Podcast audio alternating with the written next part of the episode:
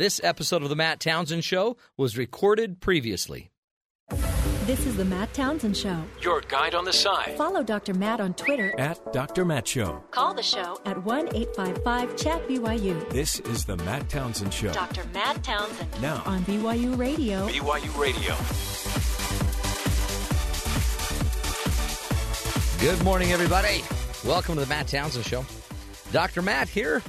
Top of the morning to you. I'm losing my voice. By Thursday, I usually am losing my voice. Screaming at my children, left and right. Hey, great uh, day for you today. Um, man, interesting news. They may have a lead on that Malaysian flight. Holy cow, finally. What is it, 500 days later? Wow, isn't that amazing? A plane flies out, falls out of the sky somewhere, and we can't find it for 500 days, 100 million dollars. Um, crazy stuff there. But then here's the thing: I have learned a brand new word today. In fact, Kathy, have you ever heard of the word doxing? Doxing? Mm-hmm. Have not. It's like boxing with a da. Doc- I think it's a doctor boxing. It's uh, doxing. Two people of now that we know of. In, I mean, in the recent days in the news, have been, uh, you know, have been doxers. Uh, a do- doxing is the internet-based practice of researching and broadcasting personal, identifiable information about an individual. For example, Donald Trump took Lindsey Graham's phone number, published it to the world. And that's doxing? Doxing. Oh.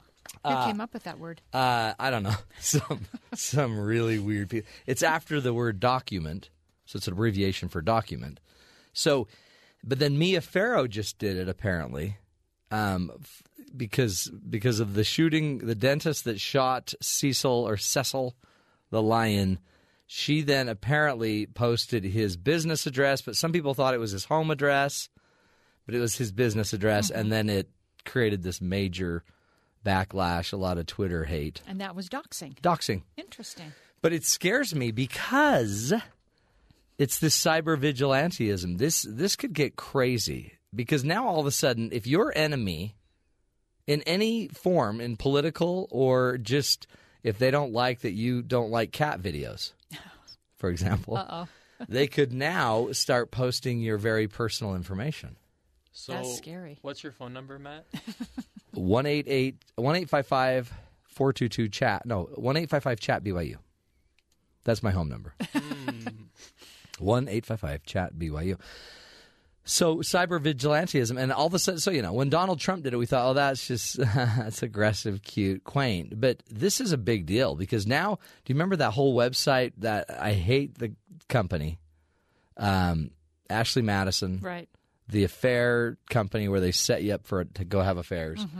Um, so all all of that information now is in the hands of these cyber vigilantes, and they could just start posting that left and right. In fact, sending you emails to your wife and your family and your kids, and Could that blow up huge or and this what? this is something that could happen anywhere. yeah. So, you know, we ought to have some backlash about that. Folks need to be careful. Don't be, I mean, the minute you're doing that, I get it. You're mad about the lion being shot. I mm-hmm. get that. Mm-hmm.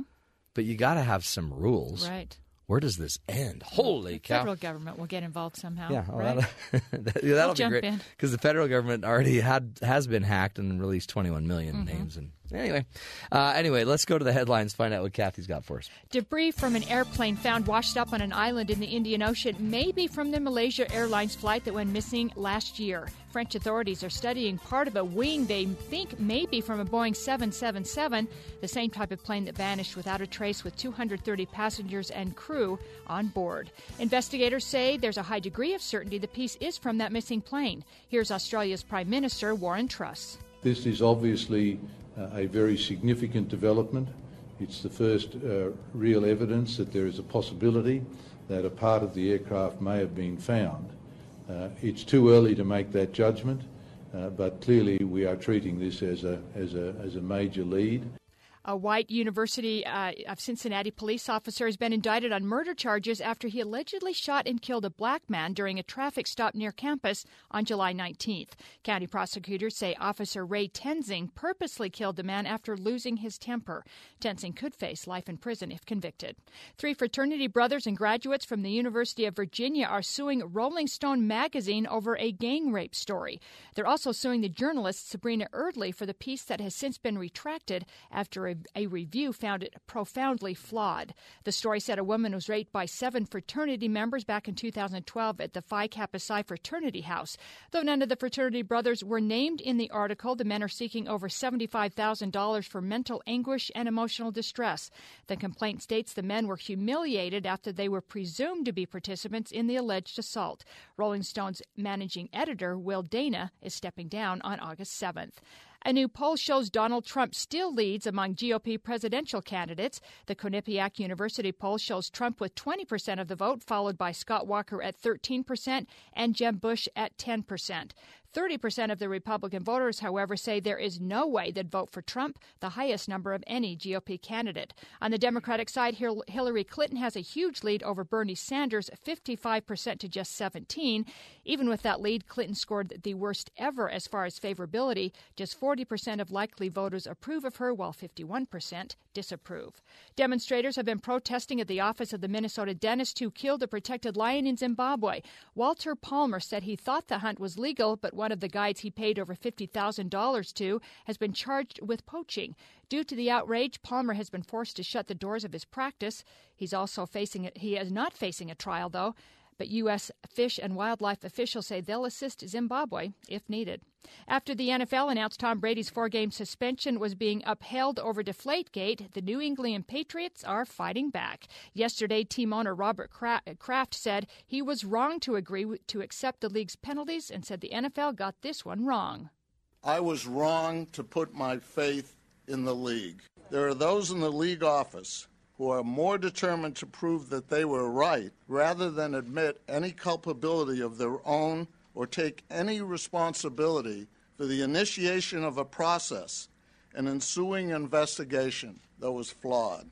The league said Brady destroyed his cell phone, which could have provided evidence in the case. Brady continues to claim his innocence and has authorized the Players Union to appeal his case in federal court.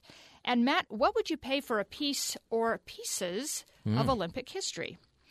Jim Craig, the goaltender oh, yeah. for the U.S. during the Miracle on Ice back in 1980. He's selling 19 pieces from the Lake Placid Games for the bargain price of $5.7 million. 19 pieces of what? Here's what you get. His shattered. Yep. His, face mask. His game jersey from oh, the 4 wow. 3 win over the Soviet Union. Yeah. His gold medal, the famous American flag he draped over his shoulders in yeah. the winning game against Finland.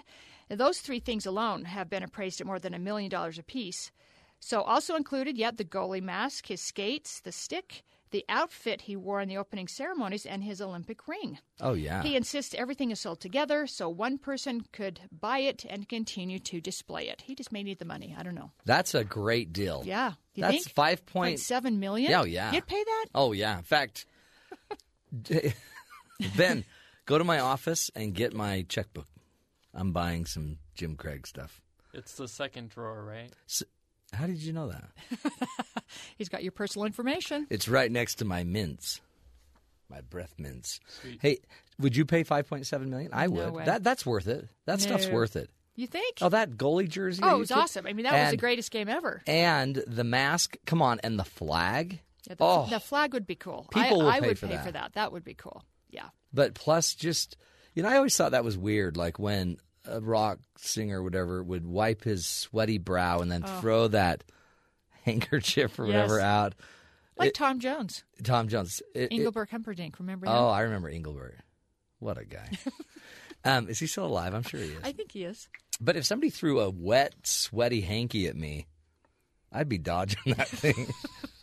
is that you just rude? give it to your wife. yeah, my wife would go. love that. Here you go, honey, a wet, sweaty hanky. By the way, did you hear about the Redskins? This is interesting. The Washington Redskins are claiming that 7.8 billion people followed their training camp. Isn't that amazing?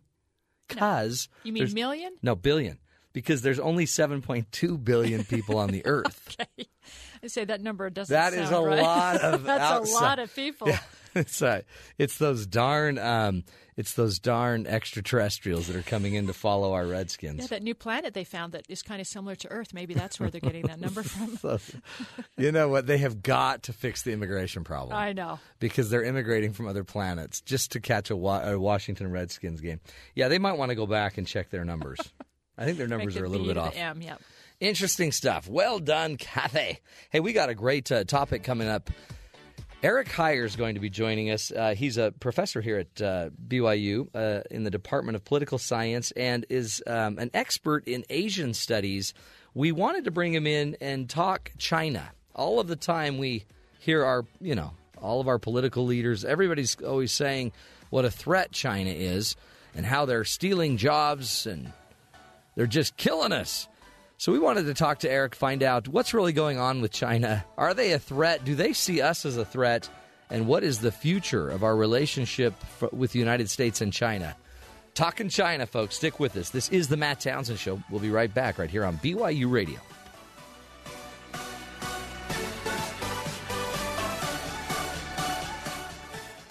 This episode of the Matt Townsend Show was recorded previously.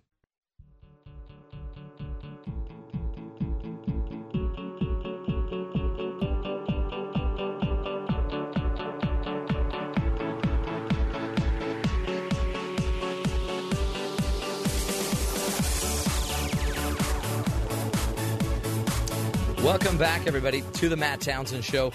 Joining us in the studio is Dr. Eric Hyer, Associate Professor and Coordinator for Asian Studies here at BYU. He is a, a professor in the Department of Political Science and uh, a coordinator for Asian Studies. He's he's giving us the inside scoop on China.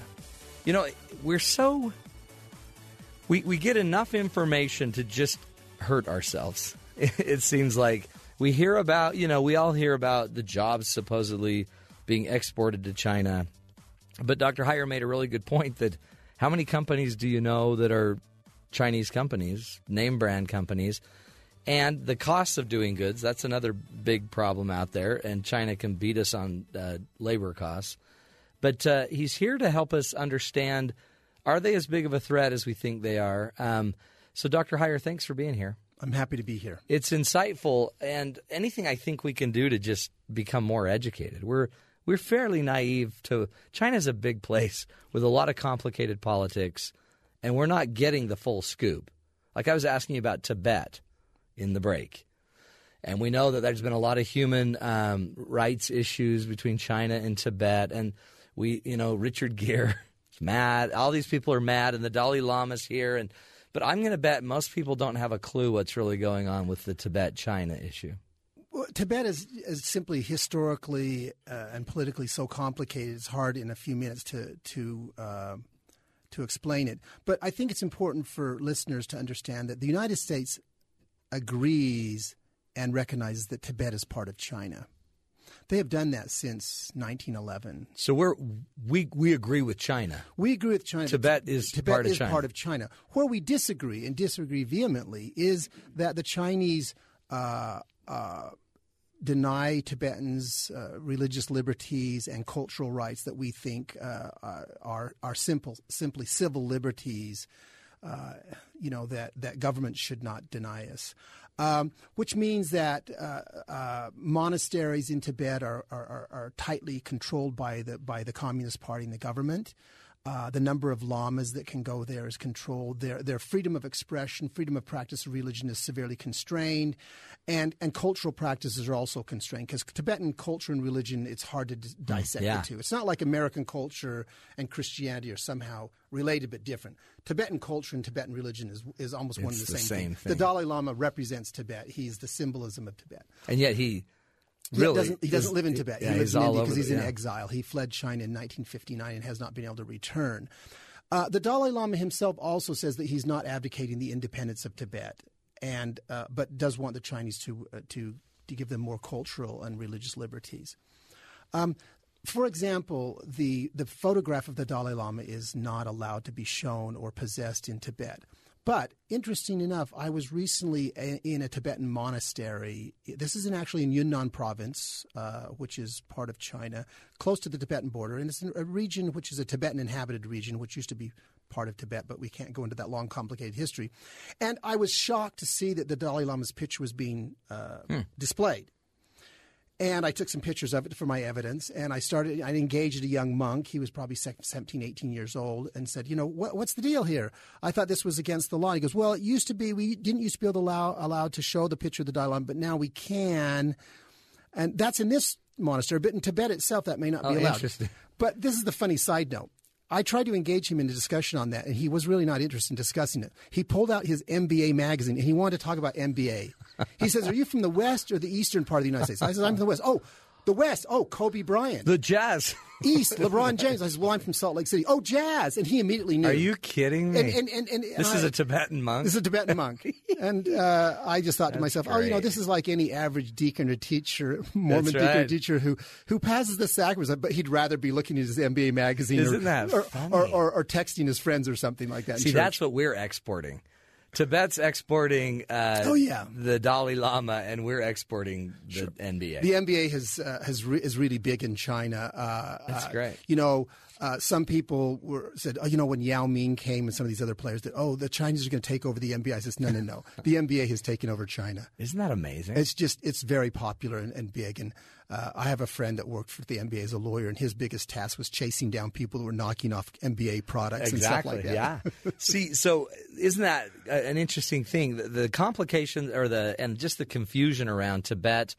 But another thing I think we're a little, I don't know, not clear on.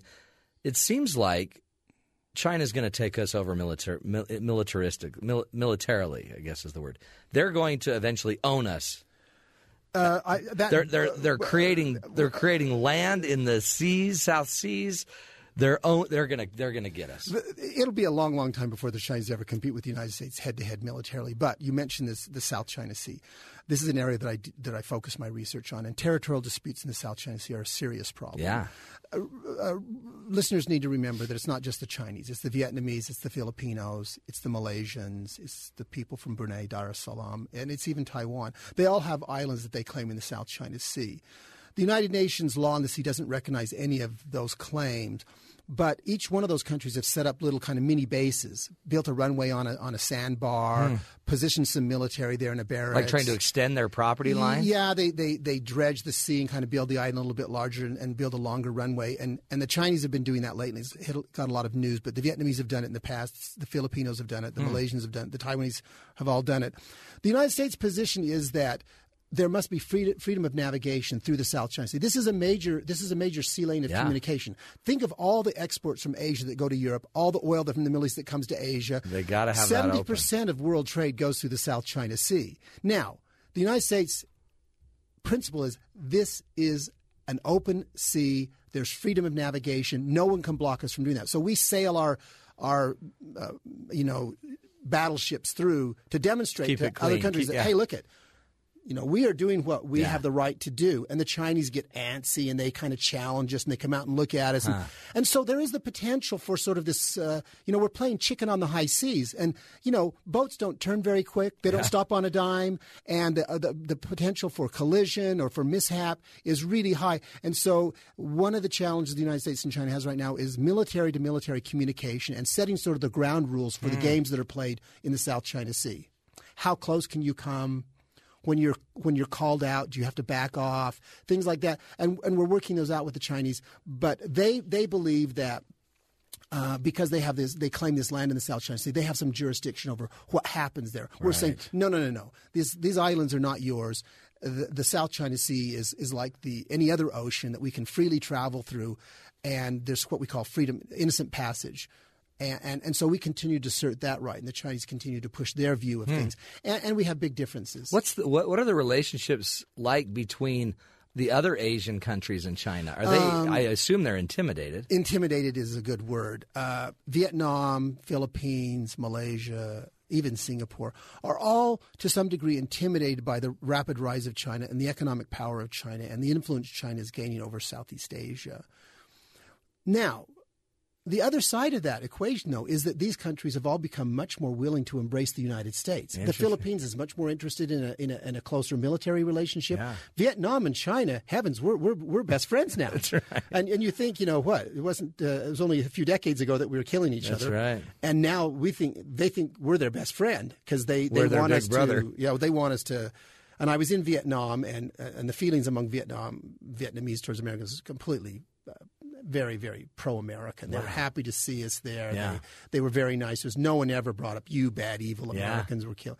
No one ever brought that up. And I traveled around Vietnam for a week just recently, and and and and. and that issue never came up. They were always about, oh, those Chinese are on the move, and we need to stick together to confront those big Chinese. They, they, they, they claim some of our islands, and they claim some of our sea, and and, we want you to help us protect it. And so we now give military assistance to Vietnam and, and other things like that. Um, talk about the talk about the economics. Um, we, Donald Trump and others have claimed how China's playing with the economy. They're playing with the dollar. They're there is always, you know, and, and this become this is so complicated. I just don't know that we could even do this in a short morning show. Um, there is this issue of, of Chinese what we call currency manipulation. That the Chinese uh, keep their currency artificially uh, weak so that American products are expensive to Chinese and Chinese products are cheap for the United States.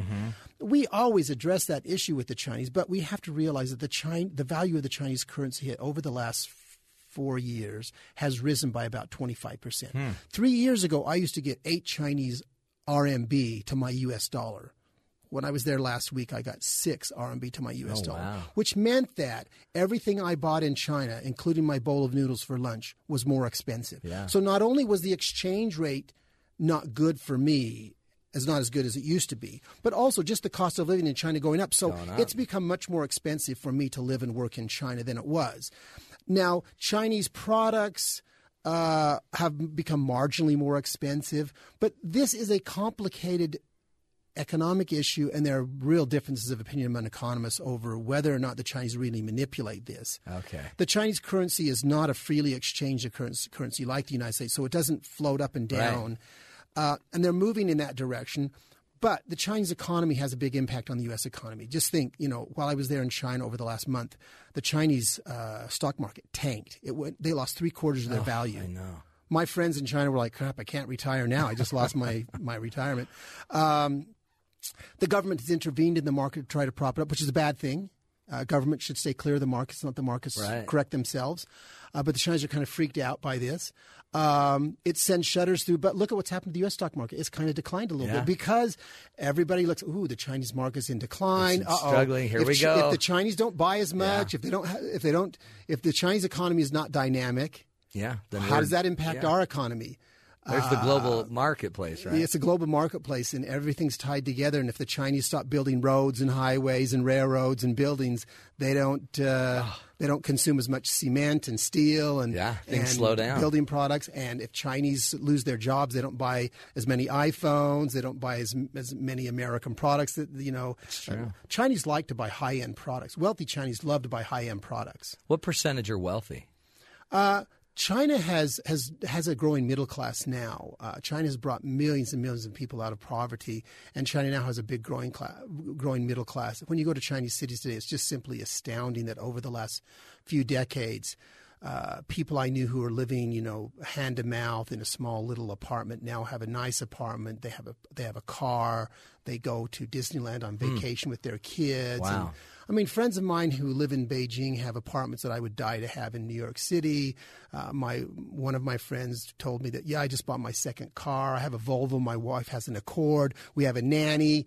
We went to Disneyland on vacation. I'm going like, dude, how Wow. lawyers are doing okay in China, aren't they? He's a, and he's a Chinese educated person who's just made his way. So there's this new it's happening. There's this new emerging middle class, very sophisticated, very connected with the international culture and media, very savvy on pop culture. Uh, they know, you know, the Chinese control their their social media, but they know how to jump over what we call the firewall. Yeah, There's something called yeah. a VPN, which uh, I don't know what VPN stands for or something. it's We a don't know. technical term. We're- we're but clueless. If you have a VPN, essentially you're connecting to a server outside Okay. of China, and so you can get on Facebook, you can get on Google. Oh, so now they're can- all getting those. Oh yeah, and they all they all have that. And the Chinese have pretty much let the this this elite attentive class of middle class, upper class people do that because it, it has economic implications. Design people in China, economic people, mar, uh, you know, traders and stuff in China. We need to be connected to the global economy. Yeah. If, you, if you shut down the internet, if you control the internet, we don't know what the trends are. We can't redesign products to be more appealing. We can't access resources we need. So. Um, the Chinese uh, have, have have allowed that to go on. Uh, it's important for Americans to know that that there are mo- more sc- movie screens in China than the United States by a long shot. Are there really? And Chinese love American movies. So all, that's- the, all the big movies show there. And in fact, I think the most recent big hit in the United States, I forget the name of it now. Was it Inside Out? Uh, It was probably a Marvel it was one, or- One of these. Mar- it was a Yeah. Marvel one. Yes, it was the uh, the mo- mo- recent Marvel one. Made, made more money in China than the United States. Uh, Did it So, really? no- so, no, what's Hollywood? Ant-Man probably So what's. Hollywood saying? They're saying, look, at if we don't have the Chinese market, Interesting. we don't make the money to make these big blockbuster movies. Well, so so we've we've only got about two more minutes, but so it sounds like um, as the market goes, the democracy's going too. Well, Isn't it? This is a big question. I mean, you know, Americans oftentimes think in their minds this as the economy becomes more liberal and more open and more free market economy. Well, and that they're into our social media and democracy into, couldn't be far behind, yeah, right? You'd think. But the Communist Party has really kept a tight handle on this. China is clearly a single party dictatorship. In the last month, they've cla cracked down. They've they've arrested over 250 human rights lawyers. Oh, wow. And many of those are still in jail. This is a big issue Yeah. right now in China. The the Communist Party is concerned that that uh, their their legitimacy will be eroded. Much like happened in the Soviet Union and Eastern Europe, and so they are hanging on tight, and they Mm-hmm. Are they are they are they are going after human rights lawyers. They are going after people who are who who who, engage in social media protests and things like that. The most unique case recently was a group of five women who were put in jail for social unrest. And you know what they were doing? What? They were actually going in and using men's public lavatories to protest the inadequacies of women's latrines and compared men's latrines men's latrines. and say we're waiting long, we wait in long lines and men don't have to. So they started using men's latrines and started demonstrations. And they're in jail. And the Chinese picked them up and says, "Hey, this is creating social unrest. You're in jail now." Wow. And then the civil rights lawyers come and start defending Yeah. their civil liberties. And then they gotta go. And then they're in jail. So, in a nutshell, as we wrap it up, again, Dr. Eric Hyer uh, is the coordinator for Asian Studies here at BYU. What should just the average American's feeling, view, perception of China be? What should that look like? That that that the United States and China, at a fundamental level, have common interests in global security, global resources, environmental concerns, and we must cooperate. But on other areas, we do compete. We compete economically. We will compete militarily. So it's not friend versus foe, foe. yeah. It's it's you know we there are areas where we Partner, kind of, cooperate. yeah. And there are, it's it's it's natural that two great powers have differences, but it's also important to understand that two great powers cooperate. We cooperate on the climate issue, we cooperate on global trade issues, we cooperate on North Korean nuclear proliferation. We just got done cooperating very closely on the Iran nuclear Mm-hmm. Yeah, right. issue and, and and put a lid on that. So we need to cooperate with the Chinese. They have to cooperate with us, but we do compete with each other in many other areas. And and it's a matter of learning how to manage that relationship. It's like it's like a family. You learn how to uh, get along with each right. other and, and, and, and talk through problems and, and, and don't go to come don't go, go to blows. And if it ever gets bad, we just send an NBA team over, right? As ambassadors.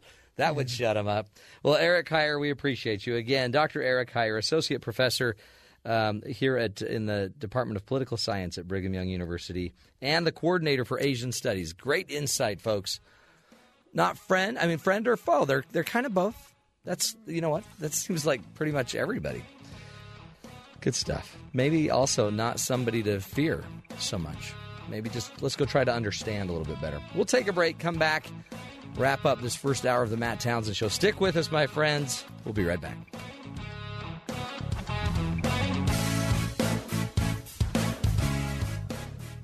This episode of the Matt Townsend Show was recorded previously.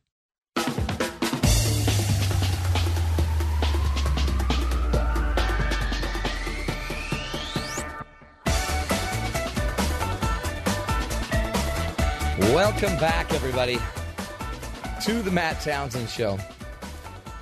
You know, What a fun uh, discussion about China. We really don't we don't understand. Think about it. If you're getting most of your information from just, you know, your regular news source, you got 2 minutes of a story that might have something to do with China. But as I sat here with Dr. Hyer, who goes to China regularly and um, studies it, you sit there and you realize that every issue, like we brought up the South China Seas, and he's like, "Oh yeah, that's huge. That's there's a lot to that." There's so much going on. So every time you hear about a, a stand down between the United States and and the Chinese Navy, there's it's it's a weird. You know, we, we think there's amazing, incredible tension, and some of this is just it just happens in the South China Seas. That's the only place that that tension's going on but we don't even understand it. When we talk about Tibet, we don't understand it. And in our world and in our culture, the loudest voice gets all the attention. And we throw out these statements like our politicians might throw out about, you know, how they're playing with the currency. China's playing with the currency. Again, that is a discussion that if we actually had the discussion for the hour and a half it would take to thoroughly explore that, guess what? You'd probably understand a little bit better what's going on and understand that playing with currency can benefit both sides of the equation, right?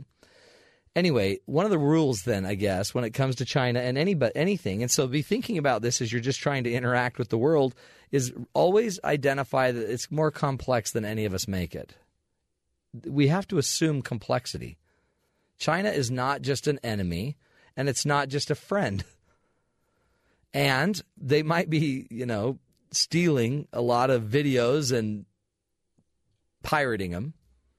And as a country, they really are trying to stop that because that's impacting their bottom line. Notice the complexity. And they're not doing a good enough job yet. And certain people are losing millions or billions of dollars because of pirating. And the government's trying to crack down on it. So I don't know. We always think black, white, good, bad, and the reality of China is it sounds like they they like us. And they don't just like us to use us, they like us to actually they like what we like. They like the media we like. They like watching the sports we like. And we're influencing them just as much as they're influencing us. Are you kidding me? The NBA is one of the most important things in the culture. It's just it's interesting. So, to the degree that you can fear China, you might also be able to fear America. And we've got a really powerful role there. So, to me, I love bringing on guests like that. And you'll see a lot more of them and, or hear a lot more of them on the show because that's our new direction is just giving you more tools, more information. You never get a 35 minute interview with an expert in China. Where do you ever get that? And some of you are like, well, I don't want that. Let's talk about Donald Trump. okay, we'll get you one of those too. Hey, uh, we'll get some psychologist or something. Hey, we're going to take a break, my friends. Hour number one of the Matt Townsend Show. It's in the can. Done.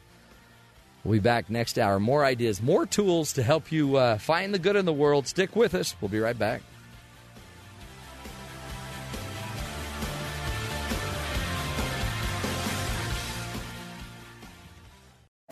This is the Matt Townsend Show. Your guide on the side. Follow Dr. Matt on Twitter at Dr. Matt Show. Call the show at 1 855 Chat BYU. This is the Matt Townsend Show. Dr. Matt Townsend. Now on BYU Radio. BYU Radio.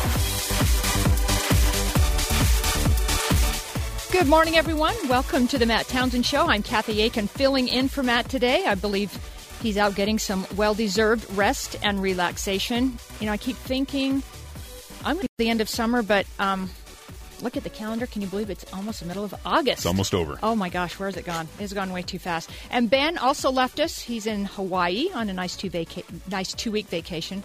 Mike Pond filling in today. Mike, It's a brand new show. yeah, you're kind of trying to see which buttons you need to push. Yeah. and we know you'll do the right thing. So thanks for that. Happy Thursday, by the way. It happens to be International Left Handers Day. So it's been a good a good day in our family. Yesterday it was the middle child day, and we have a middle child. And today We have a left-hander. Do you call and let them know? Well, actually, uh, my middle boy, I did. We celebrated. Uh, the youngest, however, who's the lefty, is on a church mission in Japan, so I Oh. can't call him. Unfortunately, I How, wish I could. how do you celebrate Middle Child Day? Um, just just acknowledge that he's a good middle child. Okay. Yeah, yeah. No issues. You know, he doesn't have those issues that I hear about. Yeah, he's a great kid. Yeah, so. I, I read a lot of. I'm a middle child. You're the middle I don't child. have a lot of the in- Not a lot of issues, and issues? hang-ups and you Oh, know things in life. So it's Oh, kind of that's odd to read all this stuff about I the problems. Yeah, yeah. No, ours is great. Very mellow. Very, I, very. I good wonder kid. if it's about parenting and not, you know, ignoring the child. I guess is it kind of. I think you put so much effort into that first one, Yeah. just to make sure you get it right by the second one. You're you think you're going to do the same thing, and it's not the same child, and they're so different. And yeah, you do. And then know. the third one gets the third one gets away with everything because you've just given up That at that is point. true. Yeah. That is true. That's how that yeah, works what bothered mine. you with the first, the third, you're like, whatever. Yeah, I've been there. Yeah, Like, like I didn't have a car to drive in high school. My brother did. of course. So that That's works. how it works. Yeah, and you'll know when you have uh, if you have three kids. Anyway, bigger day in the Aiken household tonight. That's because six preseason NFL games Oh. going on tonight. Right. Love it, especially my Green Bay Packers going up against the Patriots. For a quarter, maybe. I know. Maybe Aaron Rodgers. I don't care. I just a quarter. I, he probably won't even get a full quarter. Maybe No, a series or two. maybe a right? series, Yeah. yeah. Yeah. You don't want him to go down in And- a preseason game. That's never a good thing. Well, is Tom Brady playing? No, he will not be playing. Which brings us. This was interesting. I don't know if you saw, saw this poll yesterday. I don't know. Is the Deflategate thing? it- Are you totally sick of it, or, or is it intriguing? I find it intriguing now that it's in the federal courts. Yeah. Because before it was just sort of within the league and okay, we're going to impose our own sort of suspensions. Now it's real. Now Yeah. they have a judge who's trying to figure out who broke the law if there was sort of some laws broken. Yeah, and he's just saying, please figure this out. I don't Yeah. want to have to. I don't have to figure it out His, for you. his comments are funny. He, Yeah, he- they he were. chews them out a little bit, and But he goes to the NFL. What? Give me your hard evidence. What's your hard evidence? Uh, then to Tom Brady, why did you destroy your cell phone? Yeah. Uh, you know, it's just I don't know. Yeah. It's crazy. but it's interesting. I don't know if you saw the poll that ESPN uh, uh, ran yesterday. They polled 100 NFL players. 72 percent say they believe the Patriots did deflate the footballs, but only 16 percent were bothered by it. yeah, 68% said they think other teams do the same thing. absolutely. And yeah, I agree with Yeah, that. And that's probably why they they're not it. bothered by, Yeah, by it, right? that's why they're 72. 60% said the Patriots were not cheaters. So I what, don't- what is it? Uh, everybody does it, so it's no big deal? Basically. Okay. I think the other idea is I don't think it actually helps anything. The idea is that you deflate the football, it makes it easier to throw because you can a little bit more grip Mm-hmm. Right. and easier to catch. Right. I don't think it matters. They won that game by Yeah. 35 points. Right. And I believe the, he played better in the second half, if I'm not mistaken, than he did in the believe so. first half when they figured out the balls were Yeah. deflated, Yeah, right? So, I think. yeah. So uh, the whole thing comes down to somebody lied, somebody's mad because somebody lied. Exactly. Then somebody broke their phone to to get To you know now, now there's no evidence of a lie. Right. And now it's gone to a court, actual like federal court and someone's going to have to pay something. You know, though I found I it very interesting. interesting. Someone, it was an NFL um, columnist, said every day that the NFL is talking about Deflategate, they're not talking about concussions, That's right. and they're not talking about the botched investigations over domestic violence. I thought that was Yeah. that was quite It- it- insightful. it's that a makes big sense. it's a big distraction. Yeah, big distraction, absolutely. Well, overblown, no pun intended. So let's just play football, right? Well, we're going to talk Cougar football a little later on in the program with the guys at BYU Sports Nation. And this hour, we're going to talk golf and really what's happened to the game. Why has there been so many people leaving the game? Why the decline in the game's popularity? Bob Casper, the son of the late great Billy Casper, is going to join us to talk about that. And he'll also give us his predictions for the PGA Championship, which starts today at Whistling Straits in Wisconsin. I'm extremely jealous that that's where he is today. Yeah, he's But there. that's his job. Rough He job. Covers it live and the, Nice uh, job. other places I've worked, you'd get him on the phone. And he's like, "Yes, it's a it's a difficult work day," and he's just kind of out there hanging out on the Sitting golf course, tree watching somewhere. people Yeah. play golf. Not in Wisconsin. There's Yeah. no palm trees. But anyway. but first, Terry South is going to give us the news. Terry. Former President Jimmy Carter, in a statement Wednesday, said cancer is spread uh, after uh, his uh, had a liver surgery recently. Recent liver surgery v- revealed that I have cancer, and now it's in other parts of my body. The 90-year-old former president said Carter. Uh, is being treated at Emory Hospital in Atlanta. Promise a more complete statement to be made when more facts are known, possibly next week. His family has been plagued with a history of pancreatic cancer. Carter's father and three siblings each died from the disease. So that'll uh, we'll get more information later on on that. Hillary Clinton's agreed earlier this week to turn over her email server as the investigation into her email practices as Secretary of State continues. Republican presidential candidate Jeb Bush and Scott Walker both commented on Clinton's use of the private email server. Hillary Clinton would be a good deceiver in chief, but she cannot be trusted to be the commander in chief. Thinking it was okay to use a private server? Thinking that her server would be safer than the State Department's firewalls? Lots of emotion. They're both running for president, and so she. So politics in there too. The controversy could be contributing to the rise of Clinton's Democratic opponent, Senator Bernie Sanders. Senator leads Clinton, or Sanders leads Clinton 44 to 37 percent in a new poll out of New Hampshire. So he's closed up the the he's taken the lead there. Yeah, just in March he was eight percent. Right, huge change. So he's jumped up here. Yep. A recent Monmouth University poll shows that a majority of registered voters aren't particularly suspicious of Clinton's private email use, with 51% of American voters believing that it was simply a matter of convenience. Only 38% think that the server su- uh, suggested the former Secretary of State had something to hide. Still, 52% believe a criminal investigation of the emails are in order to examine the potential release of classified material. And, of course, as you reported yesterday, Kathy, John Kerry is convinced that China and Russia are in his email. So Everybody's reading our emails. if they're reading Everybody. our emails, I think they need to find out if anything was exposed here. The Navajo Nation plans to sue the Environmental Protection Agency over the release of contaminated wastewater from a mine in southwestern Colorado that has impacted the nation. As he said, as the uh, spokespeople say, religiously, emotionally, and financially. Last week, about three million gallons of wastewater accidentally spilled into the Animas and San Juan rivers when the EPA team was investigating a, conta- a contamination at the Gold King mine in Colorado. President of the Navajo Nation, Russell Begaye, says that over 100,000 Navajo people who live along the San Juan River have been affected, including those who have had their drinking and irrigation water cut off, and farmers who have had to relocate their cattle and must now pay for new hay and new uh, ways to haul water to their cattle. So their lawsuit is seeking to pay for those types of expenses. Yeah, what a mess. So I think it's that. getting close to Lake Powell here in Utah, Yes. which is very sad. It's moving towards if there. you're a boater. Uh, as we talked about, a federal judge challenged the NFL over its four game suspension of New England Patriots Tom Brady on Wednesday, demanding to know what evidence directly links Brady to deflating footballs. Judge Richard M. Berman in Manhattan repeatedly asked NFL lawyer Daniel Nash for direct evidence that implicates Mr. Brady. As he gave both sides a chance to state their cases in the first hearing before him, Nash responded by saying there is considerable evidence Mr. Brady clearly knew about this, including records of text messages and phone calls between the quarterback and one of the two Patriot employees implicated in actually deflating the footballs, called Deflategate. But he also said there was no smoking gun showing Brady had direct knowledge that the balls were actually deflated. So they say they have evidence, but it's not enough to actually convict him of it, but it looks bad.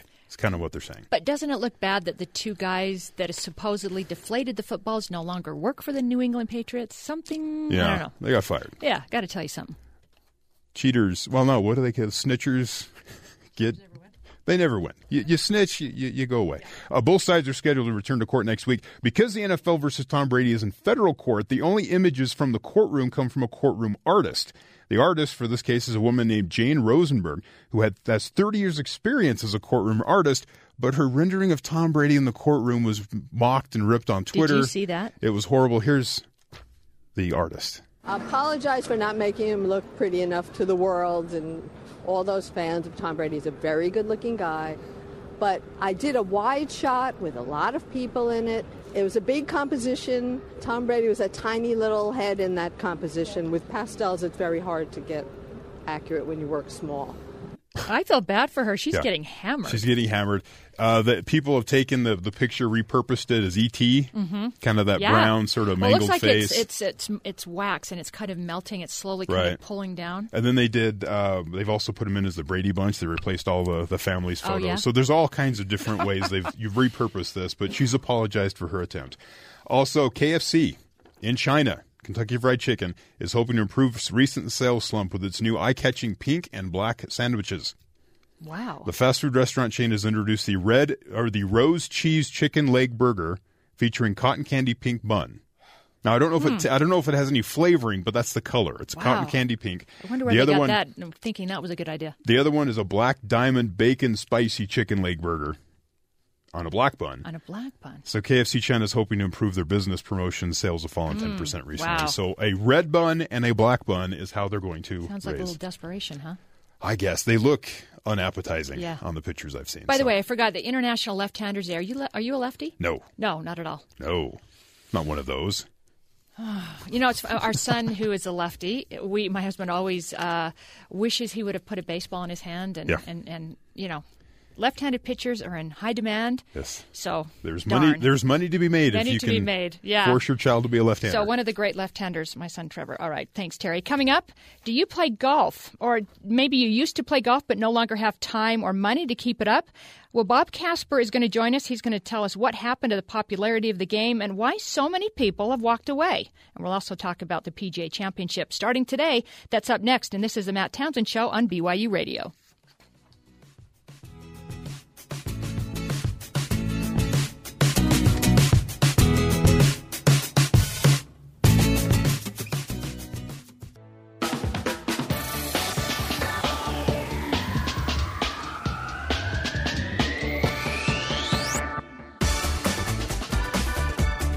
Welcome back to the Matt Townsend Show, second hour of the program. Matt is taking some time off today, and I'm Kathy Aiken filling in. And this hour, really looking forward to it because I, I love golf, not a good golfer, love to play, love to watch. And apparently, though, a lot of people have either quit the game or they just don't play like they used to. Why has the game lost so much of its popularity? Well, joining us now from Whistling Straits, home of this year's PGA Championship, is Bob Casper. He's a former player as well as the son of the late great Billy Casper, and he also has his own golf show called Real Golf Radio, and you can hear that on American Forces Radio Network. Bob, good morning, and how's the weather in Wisconsin today? Yeah, it's a perfect day so far. Nice and sunny, and guys have already started to go out and start playing, and and some guys are putting up some good numbers right now. I think uh, a lot of people are envious of your job. Well, You've got it good. uh, it's it's really fun. It's really fun. We've uh, we've been doing this real golf radio now, uh, and it's and and it's we've been doing it for about 15 years. Oh, wow. 16 years now, and um, it's something that we just started locally in the Utah area, and now we have a syndicated show that that branches out to not only Utah but uh, about uh, 60 to 70 stations around the country. Wow, that's and, great. Uh, it's it's it's just fun. It's fun, and and uh, the highlights of our our year are being at the major championships and being able to broadcast from there. Yeah. and uh, and do updates and that kind of thing during the week. Well, we'll talk about the PGA Championship in a little bit, but first, why has American fall, America fallen out of love with the game of golf? Why aren't people playing like they used to? Well, I think there's, you know, there might be a few things, um, but I think that for the most part, you know, game is or, or golf has become a game that uh, that takes a little while to play. Mm-hmm. Um, time consuming. Have become, yeah, time consuming. Um, the courses have become more difficult, um, which you know, which takes longer uh, for the average person to be able to play. Why? Why Um, do you think, think that it's? Why would they make them more difficult when people want to enjoy themselves? I mean, golf is such a hard game anyway. Yeah. Well, one of the things that we have in Utah is, is a great system of um, municipalities that own that own golf courses, and you know we've got great golf courses in the state that are that are run by the um, you know the county, Salt Lake County, and and uh, Salt Lake City, and you know uh, Springville has Hobble Creek, and you know you just can go down the list of all these these great fun golf courses, and then you, you then you've got golf courses like you have at Thanksgiving Point where you can bring in major championship Mm-hmm. uh, or or um, championship golf like the Web.com tour this this year that was just there a couple weeks ago, um, and and golf courses that are tough like up in Park City, you know, and and the Heber area championship golf courses that were designed and built by um, major championship players like Johnny Miller and Jack Nicklaus. And Yeah. so when you've got golf courses like that with the with the with the thought in mind of wanting to bring um, tournament golf to those and uh, you know opportunities to play um, you know uh, major events like like the U.S. Amateur Public Links that was played at uh, up at Soldier Hollow, that kind of thing. Then those golf courses have a tendency to become a little bit more difficult because they um, are on a on the aspect of championship golf courses, and and everybody wants to play them. Everybody wants to have uh, an opportunity to play the the golf courses that that potential pros and and uh, great amateurs are going to play, Mhm. and they're more difficult. Yeah, they want to They're they want to say they were part of it, right? So Yeah. you talk about the difficulty of the game and the time frame. I mean, what is about four hours? I think to play 18 holes if if you're if you're No, it, it, Is it- it's getting up to five, five and a half hours. Wow. Yeah, that's too long. What about so time? What about money? Because I think Bob, just like in any sport, whether it's tennis or anything, to really become good, you have to play a lot, and golf is expensive. It is, and you know you've got to you've got you you think about golf courses, and you know, and I'm I'm not golf courses need to make money and that kind of thing, and the municipality courses are, are generally courses that are that um, are cheaper as far as uh, greens fees are concerned and that kind of thing. Mm-hmm. You know, you look at Hobble Creek or or at Spanish Oaks or Gladstan or whatever, you know, and you're paying you're paying between twenty and and forty dollars to play a round of golf. It depends on if you want to have a cart. You know, that's that's additional. Mm-hmm. Then you've got like those those championship golf courses that I've talked about, and you're paying sixty five, seventy five, eighty dollars to play a round of golf, and um, and you know. P- for people to go out and, and fork that money out, especially in Utah County or in Utah, it's it's you know it's a little bit tough for them to to be able to do that all the time. Right, and So, especially, uh, and get- you know, you so need you all- want some good yeah. clubs, and that costs money. I'll tell you, you know, I think Bob too, especially on the public courses. Uh, my husband and my son and I went golfing a few weeks ago, and there were two people in front of us, and the guy literally he would hit the ball. And wherever the ball was, he would hit four different balls from that same spot, which obviously put everybody else behind. And he was so angry Yeah. when we got up there and say, "Hey, can we play? Can we go ahead and play play through?"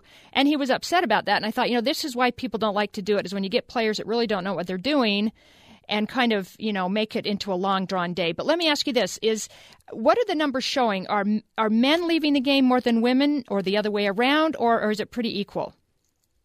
Well, I think it's I think it's all in, all inclusive um, as to as to who's leaving the game. Um, I, I would say probably because the the the population of golfers is more men. I would say it's probably more men that are that are um, that are bouncing out of the game. Just because there's so many different different things that that people can do with their time now. Um, Right. I think I think to grow the game, I think that we've got to um, we've got to take advantage of the juniors. Mhm. Um, I was going to say you need to get them while they're young, don't you?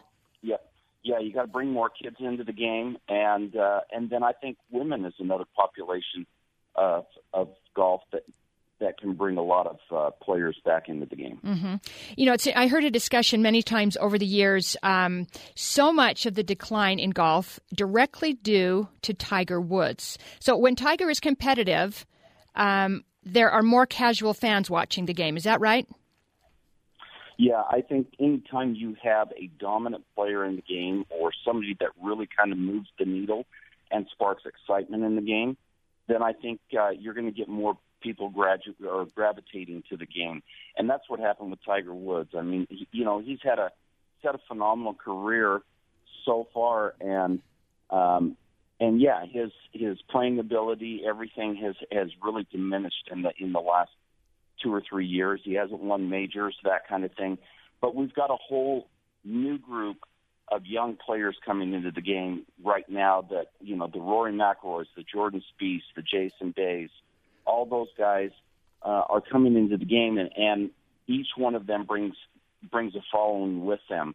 Uh, kids that want to learn and do more and and and play competitive golf and have more fun. So I think I think these young guys are really going to carry the torch and and elevate the game a little bit more. But even even though Tiger hasn't been competitive for so long, he is still you know watch ESPN or the Golf Channel, and he is still the guy that gets the most attention. So is Jordan Spieth? I mean, is he moving the dial like Tiger has, or is that just too too, too early to tell? Yeah, I think it's I think it's a little bit early in this whole complex of of, of being able to move the needle. Tiger's done it for so long, and that's you know he took the PGA Tour from from purses uh, that were that were relatively low um, to every week they're playing for a million dollars for the winner. Right. Um, when my when my dad won, when my dad was the leader of the money title in 1968, he won five or six times that year, and he made two hundred thousand dollars total for the year. Jordan Spieth won four times this year, and he's and he's pushing ten million dollars right now in earnings on the golf course. So I understand there's a difference in generation and Mm-hmm. and that kind of thing, but Tiger Woods has really pushed the needle and helped the PGA Tour to monopolize on the on the TV money and all that kind of thing that have pushed all the purses and everything so high. Right. Now, as far as Jordan Spieth, as far as Rory McIlroy, phenomenal talents, and I think it's just going to take probably a little bit of time for them to move into the spotlight spotlight to be able to push that needle kind kind of like Tiger's done. Well, I'll tell you, I've loved watching Jordan Spieth winning those two majors this year. He he was close at the U.S. Open and now with the PGA Championship. We're going to talk a little bit more about that and get more insight from Bob on the big major this weekend. Bob, stick around because when we come back, we'll talk about that. We'll talk about Jordan Spieth. We'll talk about Roy McIlroy. See, talk about his ankle injury and see if Bob thinks that will hinder his chances at all. We're talking golf when we come back, and this is the Matt Townsend Show on BYU Radio.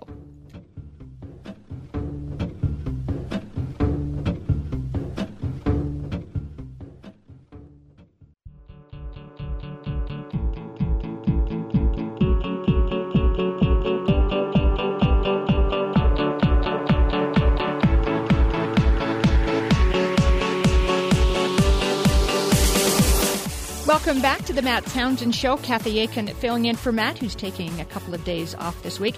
We're talking golf with Bob Casper, a former player himself and son of Billy Casper. Now, Bob, I saw the stat this morning that the last time all four majors were won by an American in the same year was 1982. Can an American win this year, do you think? I know Spieth is the favorite. He's already won the U.S. Open and the Masters. What are your thoughts? Um, you know, i the interesting thing is, is that you know, uh, uh, winning, winning, um, winning major championships is not an easy thing. First of all, there's only four of them every year. Um, Jordan Spieth was able to win the first two in the in the U.S. Open and and uh, the Masters, and then missed a playoff by one shot at at the Open Championship or the British Open Championship.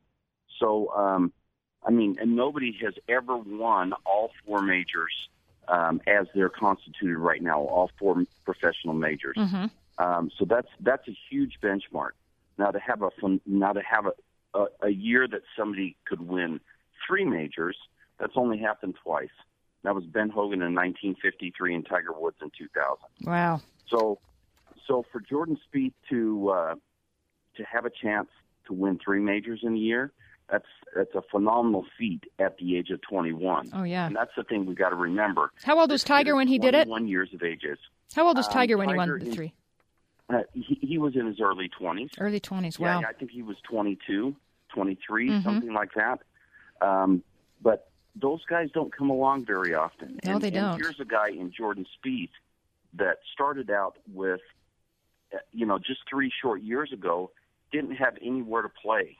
Um, he came out of college, left college early, um, and he didn't have he didn't have anywhere to play. He had to rely on sponsors exemptions to get into events on the PGA Tour and the Web.com Tour, and he took those sponsors exemptions and he parlayed it um, with great play in the first part of the year, and then up and then ends up winning um, the John Deere Classic for his first PGA Tour win that same year, Mhm. and and the rest is history. Right. Won Presidents Cups, and and then has has matured as a golfer and his abilities uh, to where he is right now with four wins this year um, and two major championships. So right. His pretty- his pretty composure is what I just is Oh, yeah. amazing to me for how young he is and that in such a difficult sport with such pressure. Let's talk about Rory McIlroy, the currently the top ranked player in the world. He had that really bad ankle injury that forced him to miss the British Open. Can he make a run? Well, I think he can, but the thing you have to remember is he's been he's been he hasn't played competitive golf in uh, almost two months. So uh, 50, 54 days, I think, some 55 days, and and because of that, guys get rusty. they get rusty, and and especially in the short game, his long game is phenomenal with his drivers, driver and his irons and that kind of thing.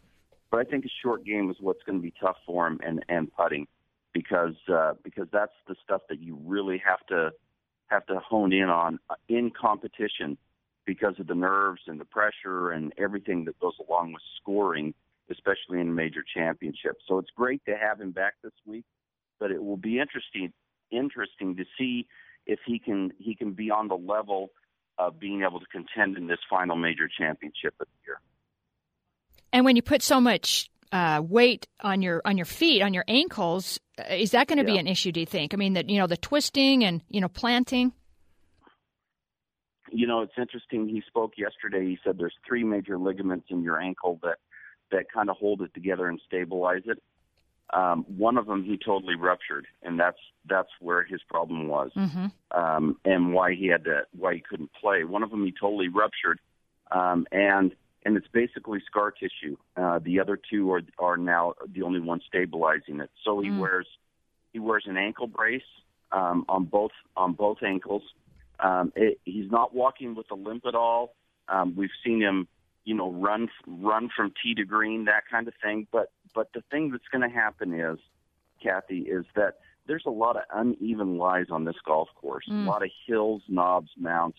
If he gets into into a position where where he's you know having to have most of his weight on his left ankle and and hit a shot because it's a downhill lie or whatever, that could affect what what he does with his golf game and and how he hits shots this week. So um, it's gonna it it could create a bunch of uh, instability for him, but it's gonna be it's gonna be tough for him to uh, I think personally th- to be able to contend this week. Talk about Dustin Johnson. I think he is amazing. He has one of the most beautiful swings I've seen off the tee, and he's so powerful. And he's been in contention uh, a couple of majors this year, but you know just couldn't finish it off. Tell us about him, and what do you think about his chances this week? Well, Dustin's a great player, and this is a golf course where uh, he had the unfortunate incident of in 19, in uh, 2010 of grounding his club in a in a in a sand trap. Right. that cost him a two-shot penalty on the final hole, and he missed the playoff um, to be able to have a chance to win uh, this championship in 2010. Dustin Johnson's a great player, as, as you stated. He's he's got a ton of power. He hits the ball great. Um, he's proven he's won every single year that he's been out on tour. Um, the only thing he really lacks right now is a major championship, and he's been so close so many times, five or six times, and, and the most recent was um, the Open, the U.S. Open Championship when he had a chance on the final hole. Oh, yeah. cut it from twelve. Oh, I know. feet. I think we could all relate. Now that's his bugaboo. Oh, That's yeah. his bugaboo is Mhm. his putter, and and where he um, falls short is in his ability to make putts down the stretch and uh, and keep himself going. Um, we saw it at the Open Championship this year. He led after two rounds, ten under par, and then he started missing putts, and he never ever came back. Right. Is that shooting shooting six over par on the weekend? you say it's his bugaboo? Is it his bugaboo, or is it a little bit of he, the pressure? Just is a little bit too much. Yeah, yeah. That's and and that's that's all included. It's all in included. putts, Okay. especially when you're in contention and when you're coming down the stretch trying to to win a championship. Mhm. And um, it's it's it's just really difficult, and each person has to figure out how that can happen, um, and and how they can free themselves up to be able to to compete and and compete at their highest, make the putts that are necessary to win a major. Right, and that I'm sure is what separates the you know the good golfers from the great golfers, and that's why I love Spieth and his composure is just amazing. So, Bob, give us a few names you think we're going to see at the top of the leaderboard by Sunday afternoon. Well, I think it's going to be the normal cast of characters. I think you're going to see Dustin Johnson in there. He's currently two under through five holes. You're going to see Rickie Fowler in there. He's two under through five holes. Jason Day, he's one under through five holes. The younger guys are going to be teeing off. Um, you know the uh, uh, Jordan Spieth, Rory McIlroy, and and Zach Johnson, the guys who have won the last five majors. They're they're in one group. They don't tee off till this afternoon about one o'clock um, Utah time, and so I, I think you're going to see all those those guys in there. Um, I think it's going to be a great championship with the youth movement in golf. I love it right now with the youth movement in Mhm. golf, um, and I think it's I think it's going to, you know, those those are the guys that are going to be in the mix. Well, and those could be the guys that get people wanting to play again, especially the youth, right? Exactly. Yeah. Exactly. Ta- what about Phil You know, Mickelson? you got- I'm a big fan of Phil. Does he have a shot? Yeah. You know, I think it's going to be tough for Phil. Um, Phil seems to, you know, pull a rabbit out of the hat every once in a while in major championships, eh, or just about every year. Um, last year, he didn't. He had a horrible year and finished second at the PGA Championship, losing by a shot or two to to Rory McIlroy. So yeah, I, I, you can't you can't count Phil out, um, but he's he's really not had a great year this year, Mhm. and it's going to be tough for him to play well. Well, we also have to talk Tiger. Your thoughts on Tiger? I mean, golf isn't golf, especially major. When when Tiger Woods isn't in there, can he be competitive at all this weekend? Well, currently he's one over par through five holes. Um, can yeah, he can he can turn it around, and but Tiger has to normally get off to a great start. He needs to shoot under par in his opening round in a major championship, which he hasn't done uh, at all this year. Basically, uh, his best finish was at the Masters, where he tied for 16th. He was uh, he was fifth going in the final two rounds, and uh, and played horrible in the in on in Saturday's round, which blew him out of the tournament. But uh, you know, Tiger, one of the things he's been struggling with coming off of his uh, swing change uh, and that kind of thing is hitting the driver in the fairway, and he's going to have to hit it in the fairway this week if he expects to contend. And uh, and it's just not something he's doing extremely well right now, so it's going to be very difficult for him. Yeah, you know, it's amazing when you see uh, such incredible athletes take such a fall and I mean Tiger it's it's so amazing to see what he was and what he is today. I mean, you see players maybe Yeah. choking in, in a particular tournament, a particular hole, maybe a year, but I mean, he's had a couple of years where it's like who is this guy? Can he come back? Well, yeah, I I think he can. I think he's going to be able to come back and win golf tournaments. Um, but what's crazy about him is, you know, he's won 79 times on the PGA Tour. Um, you know, uh, 14 major championships, and now what we're concerned about is him making cuts Right. instead of winning championships. So so we've come a long way in with Tiger Woods, but you know, not only is Tiger going through a lot of change in his his life and his career with with on the on the golf course, but you know, he's having difficulties uh, you know, with his personal life and that kind of thing, which started this whole thing kind of Right. It sure did. on. So Exactly. it's uh, it's you know, it's I I don't know. I guess what goes around comes around, but uh, I think Tiger Woods will uh, will win golf golf tournaments and possibly major championships again. Well, it is incredible how far he's fallen. I mean, it just seemed like yesterday everybody's talking about he's going to destroy Jack Nicklaus's major record, and he may not even get there this Yeah. time around. Yeah, Bob Castor, Bob Yep. Casper. Sorry, thank you so much. Have a great time at the PGA Championship. Again, you can hear his program Real Golf Radio on American Forces Radio, or learn more at realgolfradio.com. Bob, thanks so much for your time. You bet. Well, when we come back to the Matt Townsend Show, sociologist and happiness expert, I love that title, Dr. Christine Carter is going to join us. She works at UC Berkeley's Greater Good Science Center, and she's the author of two books The Sweet Spot How to Find Your Groove at Work and at Home, and Happiness. We're going to talk to Dr. Carter about technology and how we can better use it intentionally in our lives, how we can use it to feel love and, and connection instead of it stressing us all out like it usually does. Dr. Christine Carter on The Matt Townsend Show. She'll be next right here on BYU Radio.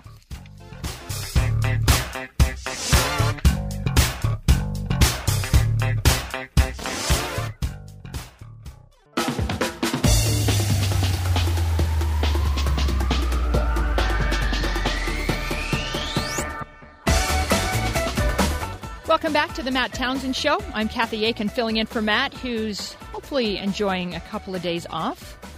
Well, I'm sure we'll hear everything about it when he gets back on Monday. He'll, Happy he'll Thursday. complain. He'll complain. He will complain. He complains Ah. about days off. I know because he's such a workaholic. Well, he always seems to remember the thing that was negative. Oh, instead of the positive, Yeah. we're going to get all the positive. He comes out in and goes, "Oh, this happened. It was horrible." I'm like, "Really? You took a day Really, off?" you were off. Come on. Yeah. Well, it's also uh, obviously Happy Thursday and Happy International Left-Handers Day. Did you know, Terry? Lots of famous people are left-handers. It's not common. obviously, but and they're not catered to as much as right-handers, No. which I think lefties don't really like that. But anyway, so U.S. presidents Barack Obama, uh, just a couple: Bill Clinton, George Bush Sr., uh, film and entertainment: Judy Garland, Julia Roberts, Bruce Willis, comedians: Jerry Seinfeld, Jay Leno. Artists now, you know Leonardo da Vinci and Rembrandt. You get those Yeah. lefties. I mean, you're in good company. That's really Now, good. if you're in the le- is that the artist the artist side of the mind, the left I side, guess or so. Yeah, the more artistic side. I think that's true. does that matter when it comes to I don't know. your artistic expression? I don't know. My wife's not artistic at all. She's a left-hander though. Yeah, I was gonna say my son's my son's very creative though. As far as you know, I don't I don't know if that really tracks. not not art artistic. I bet you someone's done a study. I'll find yeah, it. I'm sure we'll get they him have. on the show. I'm sure they have. yeah, our son, he's lefty. He throws lefty, and he writes lefty. That's it. Huh. That's Does, it. Yeah. Doesn't the right side of the brain control the left side of the body, vice versa? I don't know. See? It's been so long since I've been I'm to gonna school. Google this. you guys are just like asking me Yeah, questions. I Google don't it, know. figure it but out. you've got some questions, and I do. I'm, I'm going to answer them for you, Terry. We don't know much about you. You Oh, come no. in, you you do the news. We Mhm. talk to you after the show, Uh-huh. and there's we, we, we, we glean information from things that are You're said. right, But right. there are times where we just need to know a little bit Okay, more about you. all right. Here so we go. you have kids, as Three you said, boys. three boys. Three boys. Do you have any grandkids? No, but I'm hopeful. Um, well, first I have to get married. So, I mean, Okay. my oldest one is almost 25, and I I keep bugging him, and I've decided I need to stop bugging him because I think I'm making it worse. Yes. So I'm not going to say anything anymore. But I just so badly want a granddaughter, sister-in-law, uh, not sister-in-law, daughter-in-law. Right. You know, just having female dogs just doesn't do it. So, someone, yeah. someone female to to, exactly. to have that sort yeah, of there's so much with. yes. testosterone in the home that I need. Yeah, I need some girls. Yeah. Lots so. of lots of men. Yes. I was going to ask if you're, you know, you're you're giving hints if you are talking to your kids about that because my, my parents kind of did that to About me getting married? about getting married Yeah. or or once you get there like you know kids Are you and, dating and, and anybody? just just, just yeah. back off just I settle down it's You fine know, and I because I remember I didn't like it when when people would ask me that, so I thought, Yeah. okay, he- he'll get married and he'll tell me when, and but I do have a say. I I definitely have a say. There's a couple he thought were the one, and I was like, no. really So, and in hindsight, he's grateful that I said that because Okay. they were not. that's some responsibility yeah, that's a mother's responsibility. so beside your kids Uh-huh. because I know everyone says this when this question is Uh-oh, asked yeah. what is your greatest life achievement so Wow. I'm, I'm talking like you know kids yeah we understand like Greatest life something achievement. you've achieved that you're very proud of Well, I've been in the business, the career business, for about 28 years. And I think when I started in Utah, I was one of the first women to ever do sports, sports casting. So I think that's it on a worldly level. But yeah, Yeah. kids by far. I mean, when it's all said and done, I want to be known as a good mother. And hopefully my kids will say that and Yeah. don't care about my career. But uh, yeah, I think probably as about a worldly World- achievement. yeah. Yeah. for sure. Mhm. just your your job there. Yep. No, I, I remember I'd watch you on TV. Yeah. I'm like, she's the only woman. Yeah. And and it, and still, I think today there might be one I don't think there's any in here, but even like nationally, Which is unfortunate. the- nationally, they're trying to. You see, like ESPN and Right. things, they're trying to branch out, Right. diversify it more Right. that way. Mhm. And uh, yeah, but- ESPN got it going for sure. and there's there's women that really know their their know stuff. their stuff, There's a built-in bias, I guess, when guys are watching. Like, oh, she doesn't know what she's Totally. talking Believe about. me, I know And that so there's this it. whole other level a, a female has to go to to be legitimate in that that you realm. have to so. be better. In fact, I remember talking to one of the local sportscasters, and he just said, Let me just tell you, you need to have your facts straight. He said, If I get a guy's name wrong, people will just assume I mispronounced it. If you get it wrong, they're going to just assume you don't know what you're talking about. So, uh, yeah, it's a very different level of, uh, you know, expectations for sure, which is hard. That was. Yeah. hard. But I'm, you know, I'm glad I did it. I loved it. I'm passionate about sports. That's, you know, my family loves sports. We're, we're huge Cougar fans, which makes it nice. And so, but yeah, it's definitely a different expectation. What is your greatest fear, both fictional and in real life? So fictional being like in a movie is something that scared you, or a book, or something like Oh. that. And then real life, what is what are like you really afraid of? In real life, I, have always been afraid of, of dying before my kids were raised. Okay. I mean, when I would travel with the Utah Jazz or for work, Mhm. I would always write my kids a note, give them a candy bar, put it on their bed before I left because I thought, you know, I was always fearful that I would because I never wanted anybody else to raise my kids other Right. than my husband and I. So that was Yeah. my was my real life fear. Other things that scare me, I don't like scary movies. at all. I don't like But like was there a- paranormal movies, Okay. those bug me. I don't have watch wa- those at so all. at some point, have you watched one of those, or is it just the idea of the movie? I think don't just the idea of the darkness, Okay. I don't like. I hate those. Th- Those drive me crazy. Yeah. I feel Uh, like I know you so much better now. This has got way deeper than I, I thought it we so would. deep? Oh my I know, goodness! these and people questions in are the really audience good. are going, "Okay, this is so boring."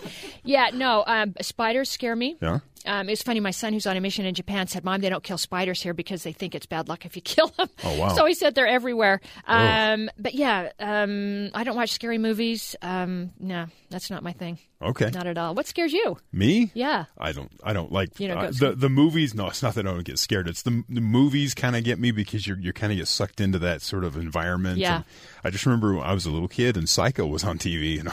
That was scary. Yeah. No, I remember seeing Halloween, the Yeah. first Halloween movie. Went with my friends, and that was, That was it. scared me to death. I thought I never. I don't think I've ever seen a movie like that before because it just left such a think yucky the- I- feeling. I, think at that point you make your decision. Do you like Yep. those types No. of movies or not? No. I don't because I just don't like being scared. Were those scare? What are they called? Scare, scare one, two, three. Is that what it's called? I don't know. Horror films? No, what is that? It's oh, I can't remember the name of the movie. But they had so many one, two, three, four, whatever. Right. And Oh, people. scary movie. Is it just called Scary Yeah, Movie? Scary Yeah, yeah. Movie I don't two, three, understand. four, I do not understand the attraction to that. I Yeah. don't get it. I, I- don't know if it's more of a There- youth there's- thing. You're thinking of Scream. Scary Oh, movie Scream, is the, that's the spoof. it. the parody That's of it. it. But Okay. it, it's the adrenaline rush. Yeah. All of a sudden you're scared and you're like, oh, and people like that, and so they go for it. I don't. I just I can't. Yeah, no. Just like I say, the, the the evil kind of stuff I don't like. The jumping out and stuff that that doesn't bother me. It's just that other. It was funny. Uh, my my dad is a huge fan of the Pink Panther movies with Peter Sellers Mm-hmm. and Cato in that movie. We used to be play Cato. You know, do you know? Have you ever seen the movie? I have. Cato. Mm-hmm. It- you know, he would always hide and jump out to scare him to see if he was ready for whatever would come Yeah. his way. And so that's what would scare testing me. his skills, people yeah. jumping out in the house. You know, not knowing where they're going to come from. So that's that's the only thing. What uh, What's the last book you read, The last book I read. Wow. Um, or are you currently reading a book? You know, I actually read To Kill a Mockingbird again because Oh. my son had to read it uh, when he was a senior in high school, Mm-hmm. and um, that was the last one. I love that book.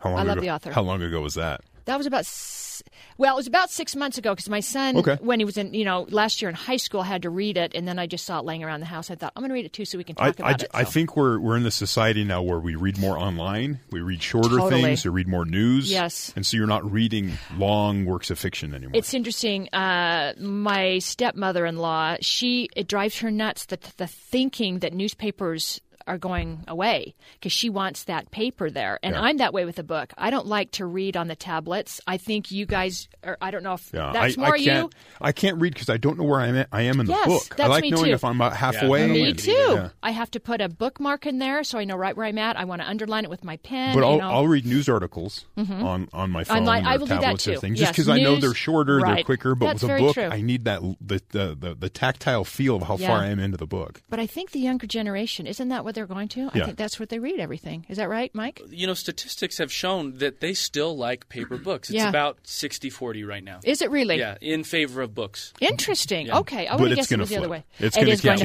flip. It is going to flip. Yep. Yep, I do. I loved. I have to have that pe- paper in my hands for sure. Okay, thanks for those fun questions, that I'm sure the audience is very thrilled to hear. Oh, there's more. we can do this all day. So.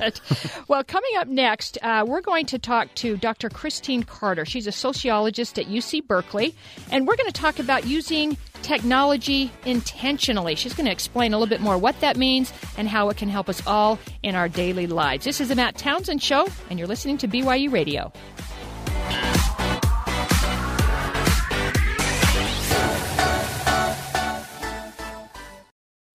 This is the Matt Townsend Show. Your guide on the side Follow Dr. Matt on Twitter. at Dr. Matt Show. Call the show at 1 855 Chat BYU. This is the Matt Townsend Show. Dr. Matt Townsend Now, on BYU Radio. BYU Radio. Welcome back to the Matt Townsend Show. I'm Kathy Aiken, filling in for Matt today. He's taken a couple of days off, hopefully enjoying some much needed rest and relaxation. Hope you're having a great Thursday wherever you're at. And I'm sure Matt is very disappointed, Terry, that he can't say that today is International Left Handers Day. I know that's one of his favorite things is to point out what Yes. day it is, and Yes. so and he's a righty, so maybe he wouldn't care. Uh, International Left Handers Day. Some famous lefties, fictional. I didn't even think of this. Garfield and Bart Simpson are lefties. Wow, didn't know. SpongeBob Square, SpongeBob SquarePants. Yes. one of my children's favorite shows that drove me crazy. I didn't know he was a lefty. The majority of the Simpsons characters Yeah. are left-handed because the the creator I was is left-handed. the creator must be left-handed. So he just said Okay. everyone's left-handed, so that's how they go Elsa from Frozen is a left. Apparently, lefty. no. You have to watch and Yeah, see which say, hand yeah, she favors in the show. That's- but that's interesting. Apparently, she's a lefty too. Yeah. she freezes the world with a. Oh, sorry if you haven't Yeah. see the movie. Famous sports lefties. John McEnroe. Forgot about that. Yeah, Larry Bird. Is he a lefty? that's what they said. That doesn't sound right. Why am I thinking he's a righty? I don't know. Anyway, LeBron James. He's not a lefty. I don't pay attention to this stuff, but he might be. Wow. Yeah. I don't think that's right. Fun lefty fact: 2,500 people a year in the U.S. that are left-handed die by using right-handed products. There you go. Be careful. It's an issue. Like what? Give me an example. Uh, if you're using like scissors, you know they're usually made for Right, right-handed right. person. Oh, yeah. Get- So imagine a chainsaw that's made Oh, whoops. specifically for a right-handed person. Yeah, and it kills you yeah. Well, because you've got it in the wrong hand. well, okay. We're not. We're, we talk about good here, so yeah. we'll leave okay. it at that. Interesting. Okay. International Left-Handers Day. So if you have a lefty in your family, give them a shout out. So, Terry, what do we have in the news this morning? Former President uh, Jimmy Carter announced Wednesday that he has cancer and will undergo treatment at an Atlanta hospital. The cancer, which uh, the 90 year old former president says has spread to other parts of his body, was discovered after he had a small mass removed from his liver earlier this month. Carter said he will make more a more public statement next week once more details about his condition are known. The ongoing story of Hillary Clinton and her email server. She has directed her staff to turn over emails to the Justice Department. Clinton also instructed her team to hand over a thumb drive containing copies of all the emails that she uh, had previously provided to the State Department. Two or more emails have been identified as top secret, should not have been on her private server, which is now causing more of a uh, dust up with this as Not the good. investigation continues. Republican presidential candidate Carly Fiorina had this to say about Clinton agreeing to turn over her emails. And she should have done it long ago. And she did the wrong thing by deciding which emails to destroy.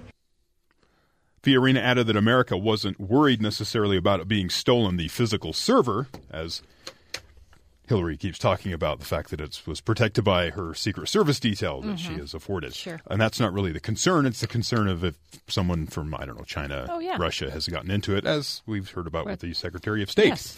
The head of the Environmental Protection Agency, Gina McCarthy, visited Animas River in Colorado to see the damage caused by a containment mill spot uh, from the, uh, the mine in that area.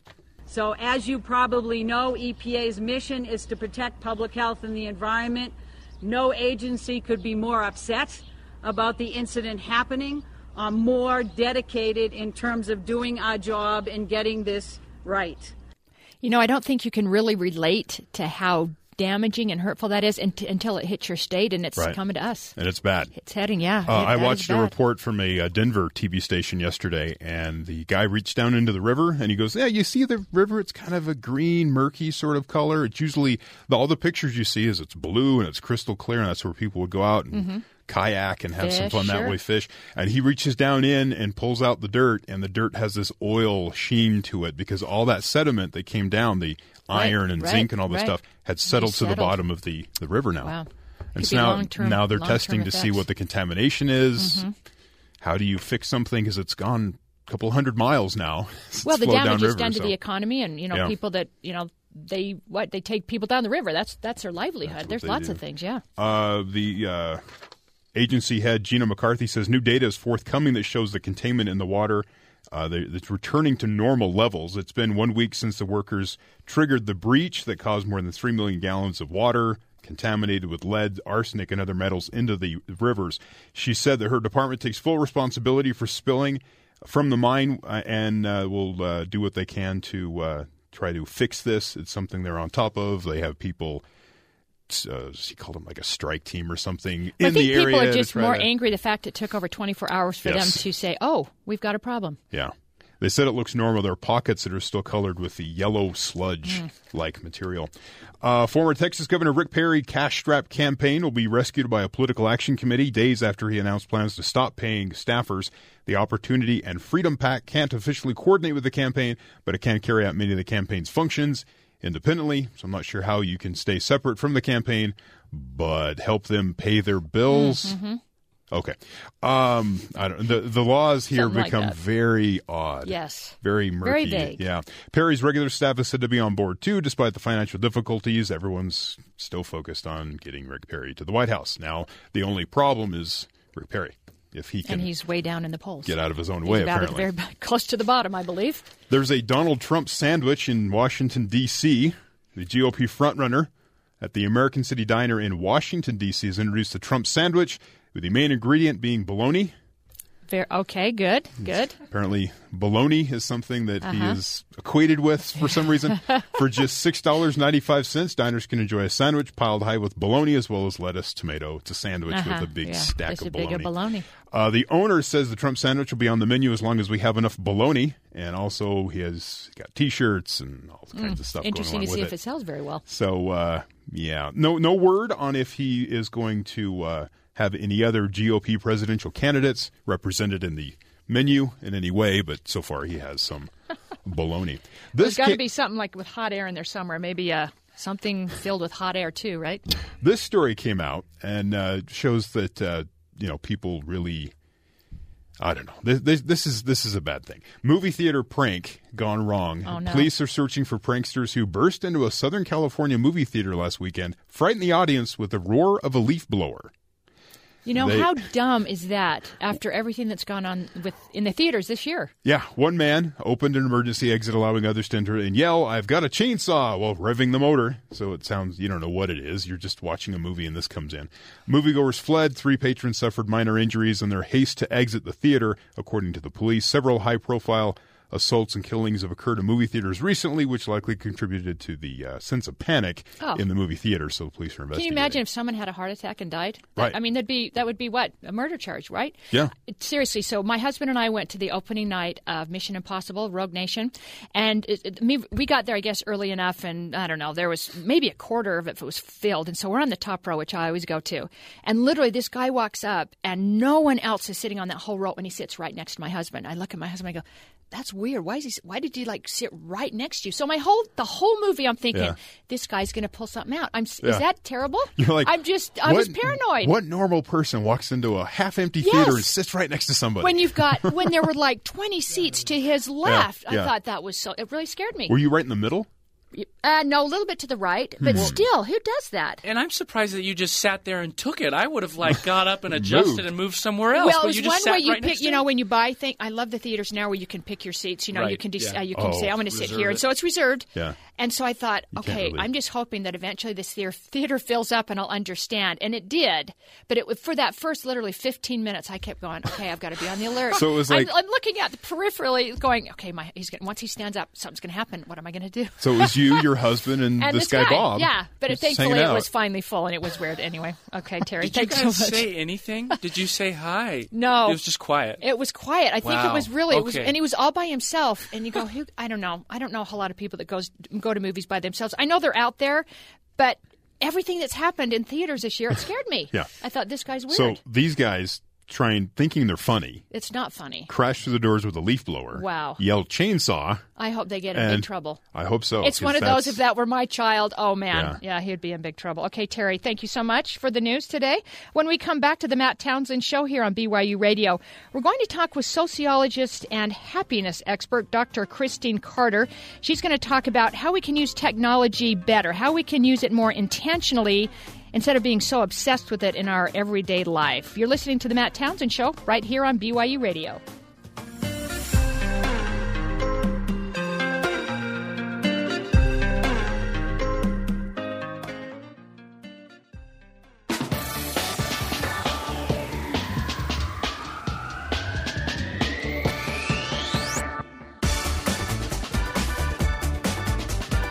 Welcome back to the Matt Townsend Show. Hope you're having a great Thursday. I'm Kathy Aiken filling in for Matt, who's taking a couple of days off and hopefully having a great time wherever he is. We are going to talk in this segment about using technology intentionally. You may remember recently on the show, we talked a little bit about FOMO or fear of missing out. People posting on Facebook, Twitter, Instagram, all the social media because of the fear of missing out on, well, life. But is that how social media should be used? Should we always have anxious, inadequate, or envious feelings when we scroll through our news feeds. I mean, are we looking at how many likes we get every day? Sociologist and senior fellow at UC Berkeley's Greater Good Science Center, Christine Carter, says that social media can foster positive emotions, and positive emotions can reduce our stress. Dr. Carter is a sought after keynote speaker and the author of The Sweet Spot How to Find Your Groove at Work and at Home and Raising Happiness. Dr. Carter, thanks so much for being with us today. Oh, it's my pleasure. Thank you for having me. Hey, I love the title of your book. First, before we get into the technology aspect, Raising Happiness. I know you have children, and I think raising happy children uh, in today's society can, be a challenge. How do you do it? Well, that's why I wrote a whole book about it. Right? We right. we need to learn. I've got I've got four kids now, and um, I have studied the science related to positive emotions, not just happiness, but also things like resilience or optimism or gratitude. And, um, eh, you know, what I've learned is that happiness is much better thought of as a skill or a set of skills that we can teach our children, that we can practice ourselves, that we can really develop. It's more, it's better thought of as a fluency, like learning a language, Mhm. than um, something our kids or we either have or don't have. Yeah, I find I find that very interesting because I, I see where you said that hap- we say it's it's a learned behavior and a muscle we help our children build and maintain. Is is it real?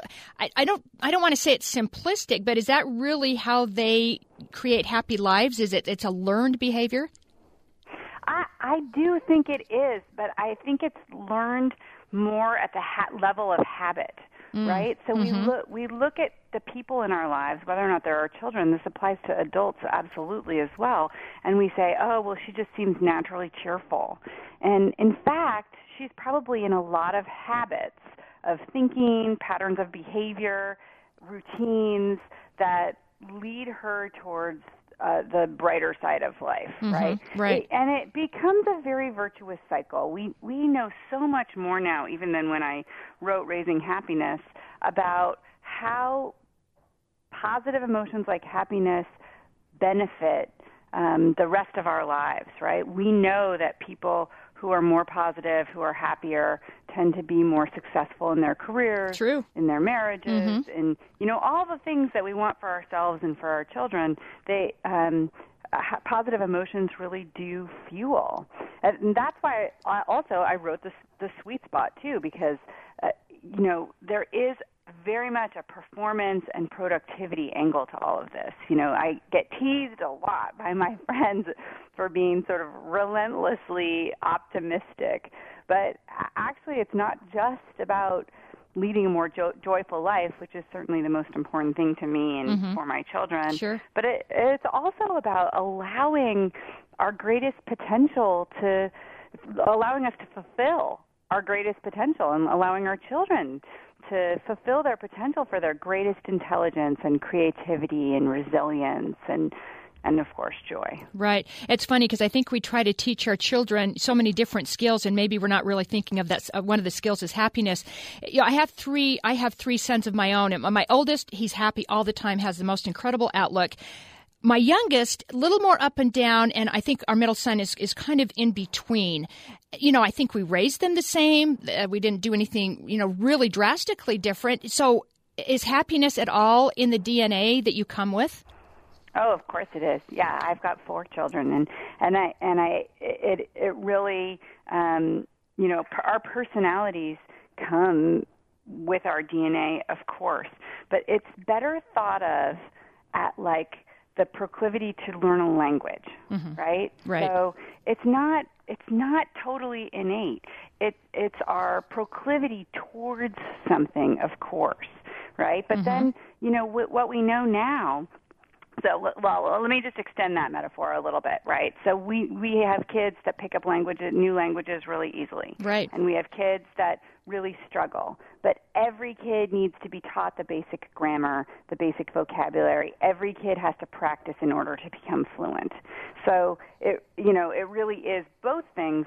And increasingly the the field of epigenetics, which is the interaction between our genes or our DNA and the environment, is is yielding really interesting results where we're seeing how the environment, our behaviors, our habits actually change our DNA. So, um, so it really can't be either or. Um, it, it's it's a it's a fun thing to think about as a parent when you, we've got these kids with such different uh, personalities. Right. Because we just need different strategies. One size does not fit all. You know, there, the happiness is is not one skill. Right. It's a whole bag of skills that Yeah, we it- need to teach them and practice with them. It really is, and I know you. I'm sure you know of raising your first child to your last. It's it's very different. It's very different on how you do things. But let's now uh, get to the technology aspect that we were going to talk about today and social media. You say um, don't fool yourself. Use technology intentionally. What do you mean by that? Well, I'm seeing a lot of the executives that I work with, and of course our teenagers and um, the people around us today. We aren't using technology very strategically or intentionally. We use it very compulsively. It is. It does have a very addictive component to it. So, and and because it's always available to us, right? We have this little computer that we our kids keep in their pockets. They're always with us, and we come. You know, it's it's easy to compulsively check our email or our Twitter feed or whatever it is that is holding our interest. And what people don't entirely realize, I don't think, is that they won't stop doing this through the sheer force of their ironclad will, right? Mhm. The the part of our brain that is triggered when we check our social media or our email or something is from an evolutionary standpoint quite old. It's the limbic system in the brain. It it it works very rapidly so you can think I shouldn't be checking my email so much I need to focus. But if you hear a little ding from your phone you've already distracted yourself. Your lim- your limbic system has already kicked in. It wants to know. That phone contains social information there's nothing more relevant to our brain than social information right? Mm, It's just curiosity, so- right?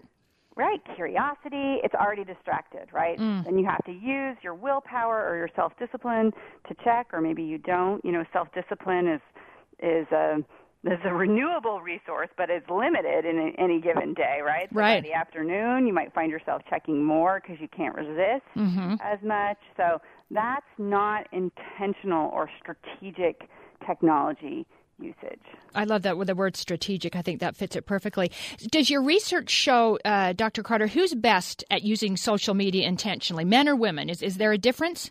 Oh, I don't know. That's such a good question, but um, I don't know. I mean, we do have some evidence that women um, who use Facebook and Twitter a lot tend to be less stressed out by it, but it depends also how how they're using it. And the research, to be totally honest, the research isn't great because it's not causal, right? We Mhm. don't. It's just sort of uh, co- you know correlational or you know it, there's just association so we don't know what what is causing it so i i don't know we do you know we we have lots of statistics about who's using what Right. um Do we do we know really- do we know if men or women if they use it uh, social media for different reasons? Are we using it intentionally uh, different ways? I, you know, I personally don't know. Do you know that um, that women are more likely to use Facebook, for example, and I think men are probably more uh, likely to use Twitter, and that that it's the social sharing aspect of Facebook which tends to reduce stress, Mhm. right? So Right. sharing photos, connecting with an actual real person. Mm. So I wondered Um, if men used it more maybe for business or sports to look up maybe scores or something or watch a game, and women, like you say, it's more of a social connection uh, with friends or whatever, and seeing you know what other people are doing. Yeah, yeah. Well, I, that that certainly makes sense to me, but unfortunately, that's not my arena of expertise, so I can't tell you definitively. Well, you you say um, it, there was a, a headline in the Washington Post that said using Facebook and Twitter a lot can actually decrease stress if you're a woman. Tell us tell us why that is. Well, I actually that's the the study that I was referring to that I it isn't um, great. So it was a, a Pew Research Center report that that did find that women who use Twitter, email, and cell phone picture sharing um, report lower levels of stress. So that doesn't mean that they did a controlled study, for example, and they said, okay, this group of women you we want you to use this social media more and um, and let's see what it does to your measured levels of stress or Mhm. maybe tension. Mhm. Um, we do have some of those studies, um, but this this really isn't one of them. We don't we don't know if um, if there is a cause and effect relationship. What we do know is that there is a cause and effect relationship between the number of times you check your email per day, because that is something that's been measured in a really controlled way, where researchers went into um, uh, business environments and they and they measured people's overall levels of stress and physical tension in their bodies. And they measured how often they were checking their email.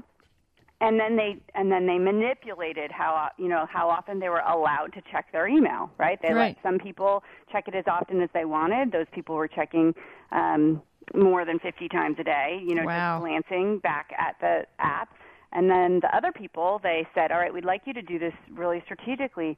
Pick 3 times a day to check your email and then you can check it for as long as you want but then close the application. Now most of the people who are in the experimental group that had reduced um, ability to check cheated actually. And because you know you can measure the researchers can measure these things. Oh, yeah. um, so they they cheated and they checked five times a day on average but still that was so much less than um, they were cheating but i mean they were checking before or um, or the you know the group that was allowed to check um, as much as they wanted. And what they found was that their overall levels of tension and stress dropped very dramatically. Wow, that is that's interesting. I find this fascinating. Dr. Carter, please stay with us because when we come back, we're going to talk about a new study that shows how children are negatively affected when their parents are glued to their smartphones and not paying attention to their kids. Dr. Carter will give us some ideas on how we can use social media in a more effective way in our everyday lives. This is the Matt Townsend Show on BYU Radio.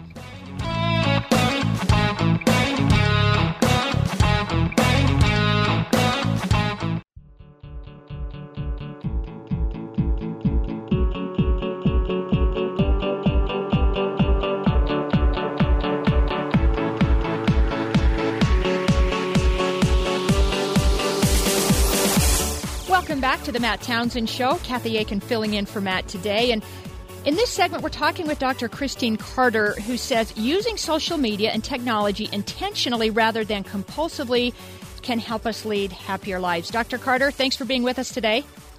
Oh, it's my pleasure. Thank you for having me. So, a new study from Boston Medical Center, I thought this was, was really interesting. It shows parents who get too absorbed by their email or other social media have more negative interactions with their children, which makes them feel like they're competing for their parents' attention. I mean, that's not good. That that's really a sad report, in my opinion.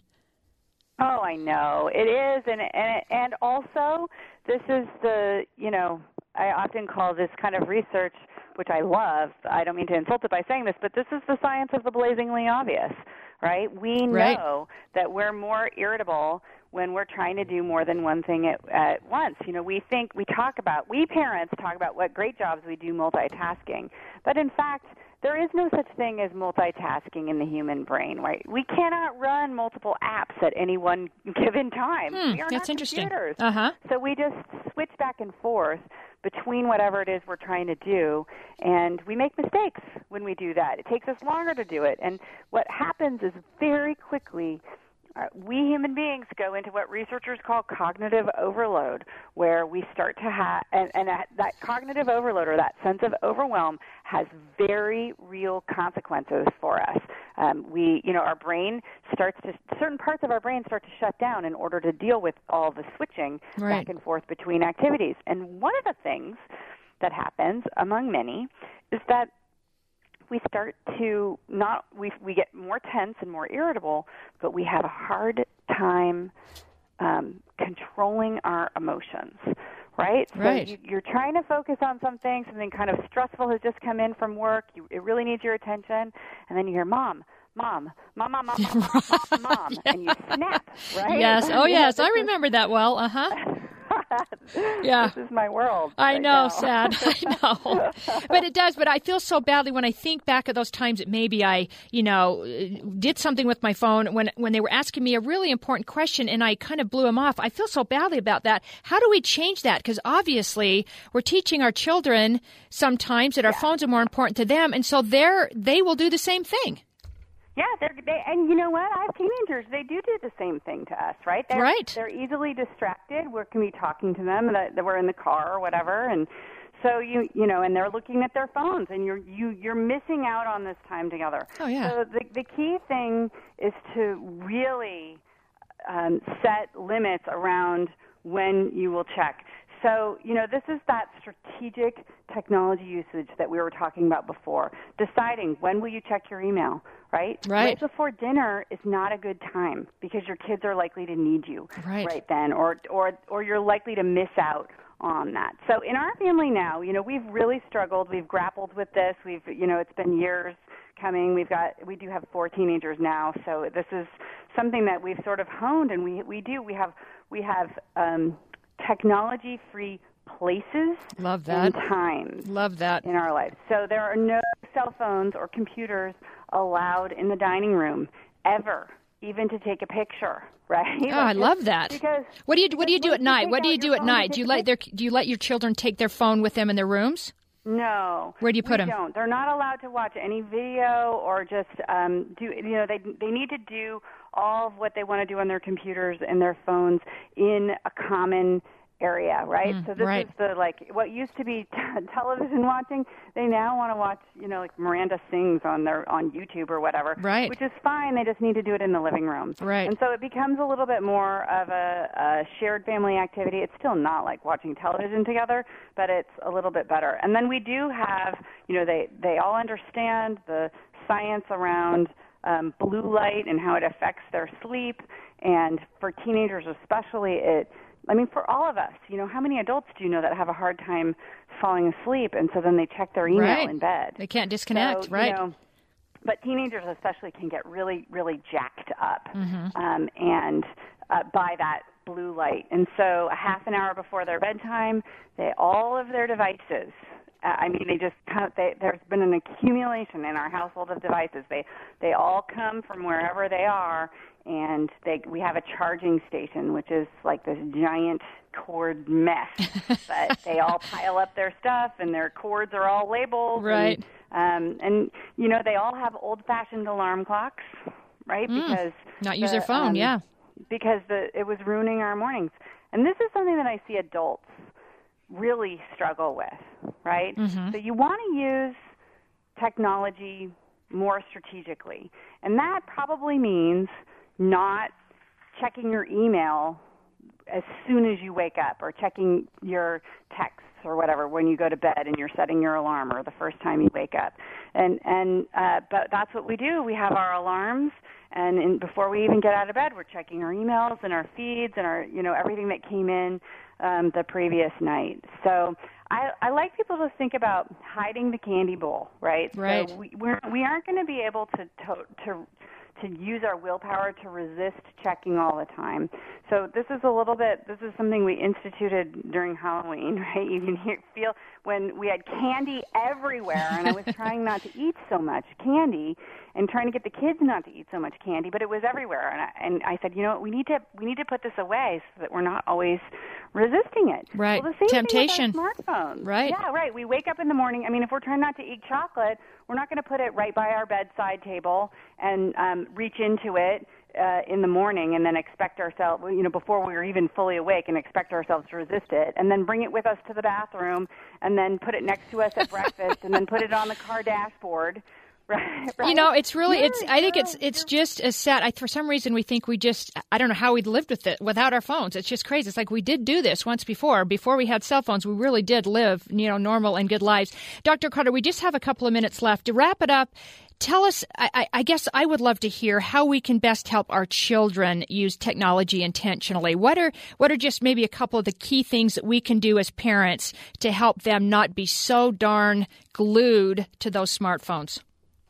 So the first thing I would say is no matter their age, um, set limits around it. Give them a structure. You know, they can be, as they get older, very autonomous within that structure, but where is it appropriate? Not in the bathroom, not in you know the dining room not in the car if you if we're driving as a family or whatever your rules are set it out and be consistent and the second thing which is probably even more important is to model that usage yourself Oh, so follow true. those rules yourself if Right. you don't want your kids looking at their phones during breakfast don't you do it too Boy, that's so true. And I find myself telling my kids not to do something that I end up doing right after I tell them not to do something. So, Dr. Carter, thank you so much. We appreciate it. Dr. Christine Carter, a senior fellow at UC Berkeley, such great information on how we can better use technology intentionally instead of being so compulsive about it in every in our everyday lives. We so appreciate all her information. Again, she has two great books out: The Sweet Spot: How to Find Your Groove at Work and at Home.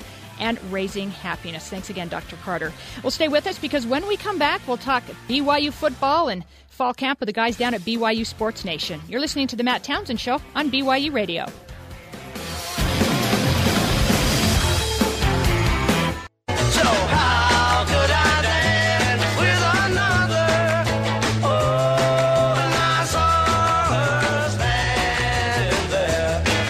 Back to the Matt Townsend Show.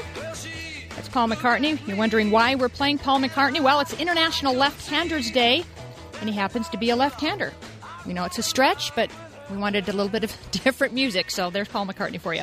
Welcome back to the Matt Townsend Show here on BYU Radio. Now it's time to head down to the studios of BYU Sports Nation to talk with Spencer Linton and Brian Logan. Hi, guys. How are you this morning? Hi, Kathy. Good to hear your voice again. Yeah, you too. Yeah. Hey, so before we get into talking BYU football camp, I thought this was a great story. I wanted to throw past you guys. So I don't know if you saw this. Detroit Lions receiver Ryan Broyles, he signed a contract worth more than $3.6 million when he was drafted three years ago. And just about 1.4 million of that was guaranteed. So he meets with a financial planner, decided to go on a budget. Even better, He'll avoid becoming a statistic, one of those players who blows through their money and all their millions and become bankrupt. I think we know a few of those. Well, the difference between the millions and the $60,000 goes entirely to investments and retirement savings, and the couple drive Mazdas. Sorry, Mazdas, I, I don't know if that's a dig or not. But according to Rothstein, it, he checks his investments every day on his cell phone, takes advantage of the NFL's matching 401k. I guess it's news, guys, when a professional athlete doesn't blow through his money and spends it wisely. I think we all know some of those guys that have gone bankrupt, don't we? Yeah, so oh, first of all, major shout out to Ryan Broyles. I know. Can you imagine living on sixty thousand dollars as an NFL player? I mean, I'm, I think there's players like LeBron James that you know probably spend that every month. Well, yeah, for sure. I mean, every they- day, probably. That- that's, day. thing. That's, That's that's probably not, true. that's not an exaggeration. No, there are not. some guys that seriously can go through 60 grand in a day. Is that crazy? That is crazy. I I would, would kind of would like to have the guys. chance. Don't would- you want, would- Brian? Wouldn't you Oh, want at yeah. least to try? Um, No? no. There's a reason why God made me five six and why I didn't play professional sports and make millions and millions of dollars. Uh, there you go. reason. Okay, there you go. That's a good reason. Well, let's guys, let's talk about fall camp. Uh, almost a week now uh, that we've been into fall camp. What's the biggest headline so far coming out of fall camp? There are a couple of things right now. I think the first one is the suspension of Sione Takitaki, the Mhm. linebacker, Right. uh, who Bronco Mendenhall has been very complimentary of through fall camp. He had a brilliant game against UCF last year. Uh, he's been suspended for the opener at Nebraska for breaking the team conduct policy. Um, got himself in trouble with BYU police, so he's out. Mm. We're going to react to that. Try and figure out just how much of a loss that really is, because Bronco also said the linebacking position is the deepest of any group on the team. So even though you lose a good player like Sione, how much will it really affect the team for the opener at Nebraska? Well, just not him though. I mean, do we know yet how many players are going to miss action uh, due to the brawl in the bowl game? We won't know until game preparation week. And so, at the earliest, a week before the Nebraska game, if there are any suspensions at all. I, I, we don't even know what is going to happen or what those suspensions, the terms of those suspensions are, if it was practices, if it's an actual game. We won't find out the details of that until about a week before, at the earliest, the Nebraska game. Oh, and- Well, and then you still have uh, three more weeks of fall camp for guys to try to stay healthy. So, right, you right. know, That's not, even factoring counting that in. possible injuries. Yeah, and then obviously with Jamaal out now, that could be a that could be a tough opener. Any update on linebacker Colby Jorgensen, who had uh, surgery for a fractured neck? We're happy to report that he is uh, in stable condition, but certainly uh, going through a major personal trial right now. Not sure if he's ever going to play football again. Doesn't look positive, that's for sure. But the team did visit with him, and uh, apparently he's in good given the circumstances. So, you know, obviously our love and thoughts and concern go out to Colby and, and his family. He'd only been married a week for crying out loud. So just, I mean, the timing of it all, it's never good timing, but right now it just seems extra hurtful. Wow, that's that's really unfortunate. Um, so I keep hearing all this great news about quarterback Tanner Mangum. Your thoughts on him? Is he the real deal? I, or is he is he getting the reps, or do you think he'll get the reps necessary if Taysom goes down again? I talked to Jason Beck about this, the quarterback's coach, and he's Tanner is essentially doing what Christian Stewart did last fall camp. Mhm. Yeah. So he's getting plenty of reps. The exciting part about what Tanner faces is that let's let's hope Taysom can stay healthy all season long, so he has a full year to develop, kind of like Max Hall did under John Beck. But Tanner is now looking at two of the most epic schedules ever in BYU football history. Wisconsin was just moved from 2019 to 2017, which would be Tanner's junior year. So the next year schedule, he's got seven, I think seven P5s, just unbelievable schedule. And now 2017's home schedule includes Utah, Wisconsin, Boise State, not to mention uh, an opener on the neutral side against LSU. So Tan- Tanner is the guy that is now in charge of facing the two hardest schedules that BYU football will have ever encountered. Wow, no, no, nothing like pressure, right? No, no pressure at all. Hey, so Brian, t- I want to hear from you. Talk about the depth at the cornerback position behind the starters. Who's going to be there? Are you comfortable with who they have? Yeah, well, I mean, coming out of spring, the the biggest story was um, uh, Hanneman, and he's actually out right now with a with a knee injury. Um, so he hasn't started practice at all uh, for fall. So a lot of the coaches were really high on him, a lot of lot of hype, a lot of buzz. Um, but right now you have Jordan Preator, who they moved to, to field corner uh, to to kind of help out with the depth there, uh, which I am in love with, with him. Uh, I think he needs to be at that position. It, it fits his skill set better. Uh, and then on the other side, you have Michael Davis, who's actually a receiver. Mhm. Uh, initially, when he came to BYU, he played a little bit last year, so there's some experience there. And then the guy right now that you are uh, that's really battling with those guys is Michael Shelton. Um, uh, we kind of call him a, a mini Brian Logan. He's he's about my height. There you Uh, go. p- plays very similar to, to me. I, I think he will probably be um, a starter soon. Uh, the way that uh, camp is going, I talked to Coach Howe, the DB coach. He said some great things about about him and Jordan Preator. So um, it's looking good. Then you, when you look at the safeties, um, there's some some pretty good depth there um, as far as guys knowing their position, knowing what to do. But you got some studs in Kai Nacua and um, Eric. Taka, how, how do you pronounce it? Takenaka. Takenaka. Takenaka. There you go. With with Sione and, and Ty Cowtoot, there's all these T's that, that's going on, man. Yeah, Sae Tautu and Tay Kautai and Kautai. Sione Takitaki and Eric You know, I don't envy the guys that have to uh, figure out all these names. There's so many difficult names. Let's let staying on the defense. Talk about the linebackers. Who's, who do you think is going to be the vocal leader out there this year?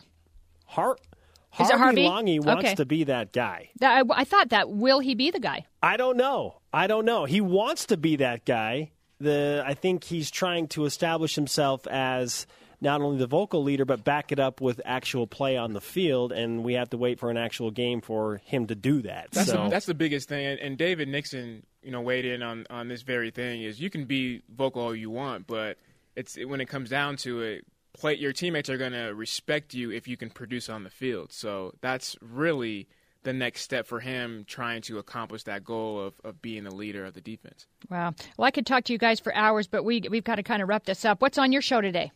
Uh, well, we are going to address uh, many of the topics that we just talked with you briefly on. Uh, we'll talk about uh, the 2017 schedule for one. That that news just broke that Wisconsin game in Provo moving from 2019 to 2017 to ramp up that home Oh. schedule. So that's kind of on topic, uh, as well as the depth concerns. Are there depth concerns for BYU at this point, day five of fall camp?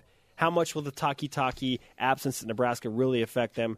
All to be discussed, not to mention one on one with BYU's running back, Nate Carter, a guy who's trying Right. to help replace Jamaal Williams. Mhm. What kind of pressure does he feel? Oh yeah, a walk on. Yeah, so it's a loaded show, to say the least. All right, Spencer and Brian, thanks so much. Have fun on your show. We'll be listening. Thanks, Kathy. Appreciate it. Now we're going to uh, do what I loved what Matt does every afternoon or every end of the show, and that's talking about the hero of the day. A Kansas City attorney, Gene Balloun, and his wife Sheila spent years of their life together caring for 29 foster children, and they adopted two of those along the way. Their love for the children, as well as the program, is what has motivated them to continue to welcome new kids into their home. Being an attorney, Balloun could see a dire need for someone to help families in the foster system to legally adopt the children they were caring for. Balloun is an attorney that now works for adoption cases pro bono. He has represented over 1,000 adoption cases so far and says his next goal is to reach 2,000 successful adoptions. He says, My real joy in the law practice is not in winning some big cases, but completing a final adoption. Balloun and his wife are also helping young foster children create better futures for themselves. Instead of accepting the $500 offered to him for doing pro bono adoptions, he and his wife have used that money to create a scholarship fund for young foster kids to help pay for their college education. What a great man. What a great cause. I'll tell you, those people that cannot have their own children and, and, and go to the adoption, I am so happy that they get their children and to see this man doing such great work for them. Quite an accomplishment. Just making that kind of a, a sacrifice of his time, right. And and being motivated and going out that way to be able to help other people like that. It's Well, and the foster care system is so, I think, difficult for these children. I mean, you hear children going from home to home to home, and to finally get a permanent home, being adopted. What a great, what a great cause. Anything else, Terry? Uh just you're you're back tomorrow. Yeah, back tomorrow, and Matt's we're going to discuss, discuss movies for the weekend. Yes, we'll have movies tomorrow. We'll also have the uh, a BYU baseball coach, Coach will be Littlewood, in studio yeah, to talk about uh, kind of a similar thing today with golf and its decline. Yeah, Baseball's having the same problem. is. Major League Baseball's trying to do something about it. Yeah, they are, and that's We'll very about that. interesting. You know, you see the kids, and we were talking about with Dr. Carter about their cell phones and how they're glued to that. I think that is so much of the problem today. That's why they're not outside playing the games that we used to play. Yep. I don't know. I don't know if that's a part of it, but we're going to talk to Mark Littlewood a little bit more about that. And again, as we close out, thanks Matt for letting me sit in your chair. It's a big chair, and hope I've filled it okay today. And we'll be back again tomorrow. Again, happy Thursday and happy International Left-Handers Day. A shout out to my son Trevor who is an incredible lefty serving a mission in Japan. He won't be hearing this, but I'll be sending him an email telling him we talked about him. Have a great day, everyone. This has been the Matt Townsend Radio Show on BYU Radio.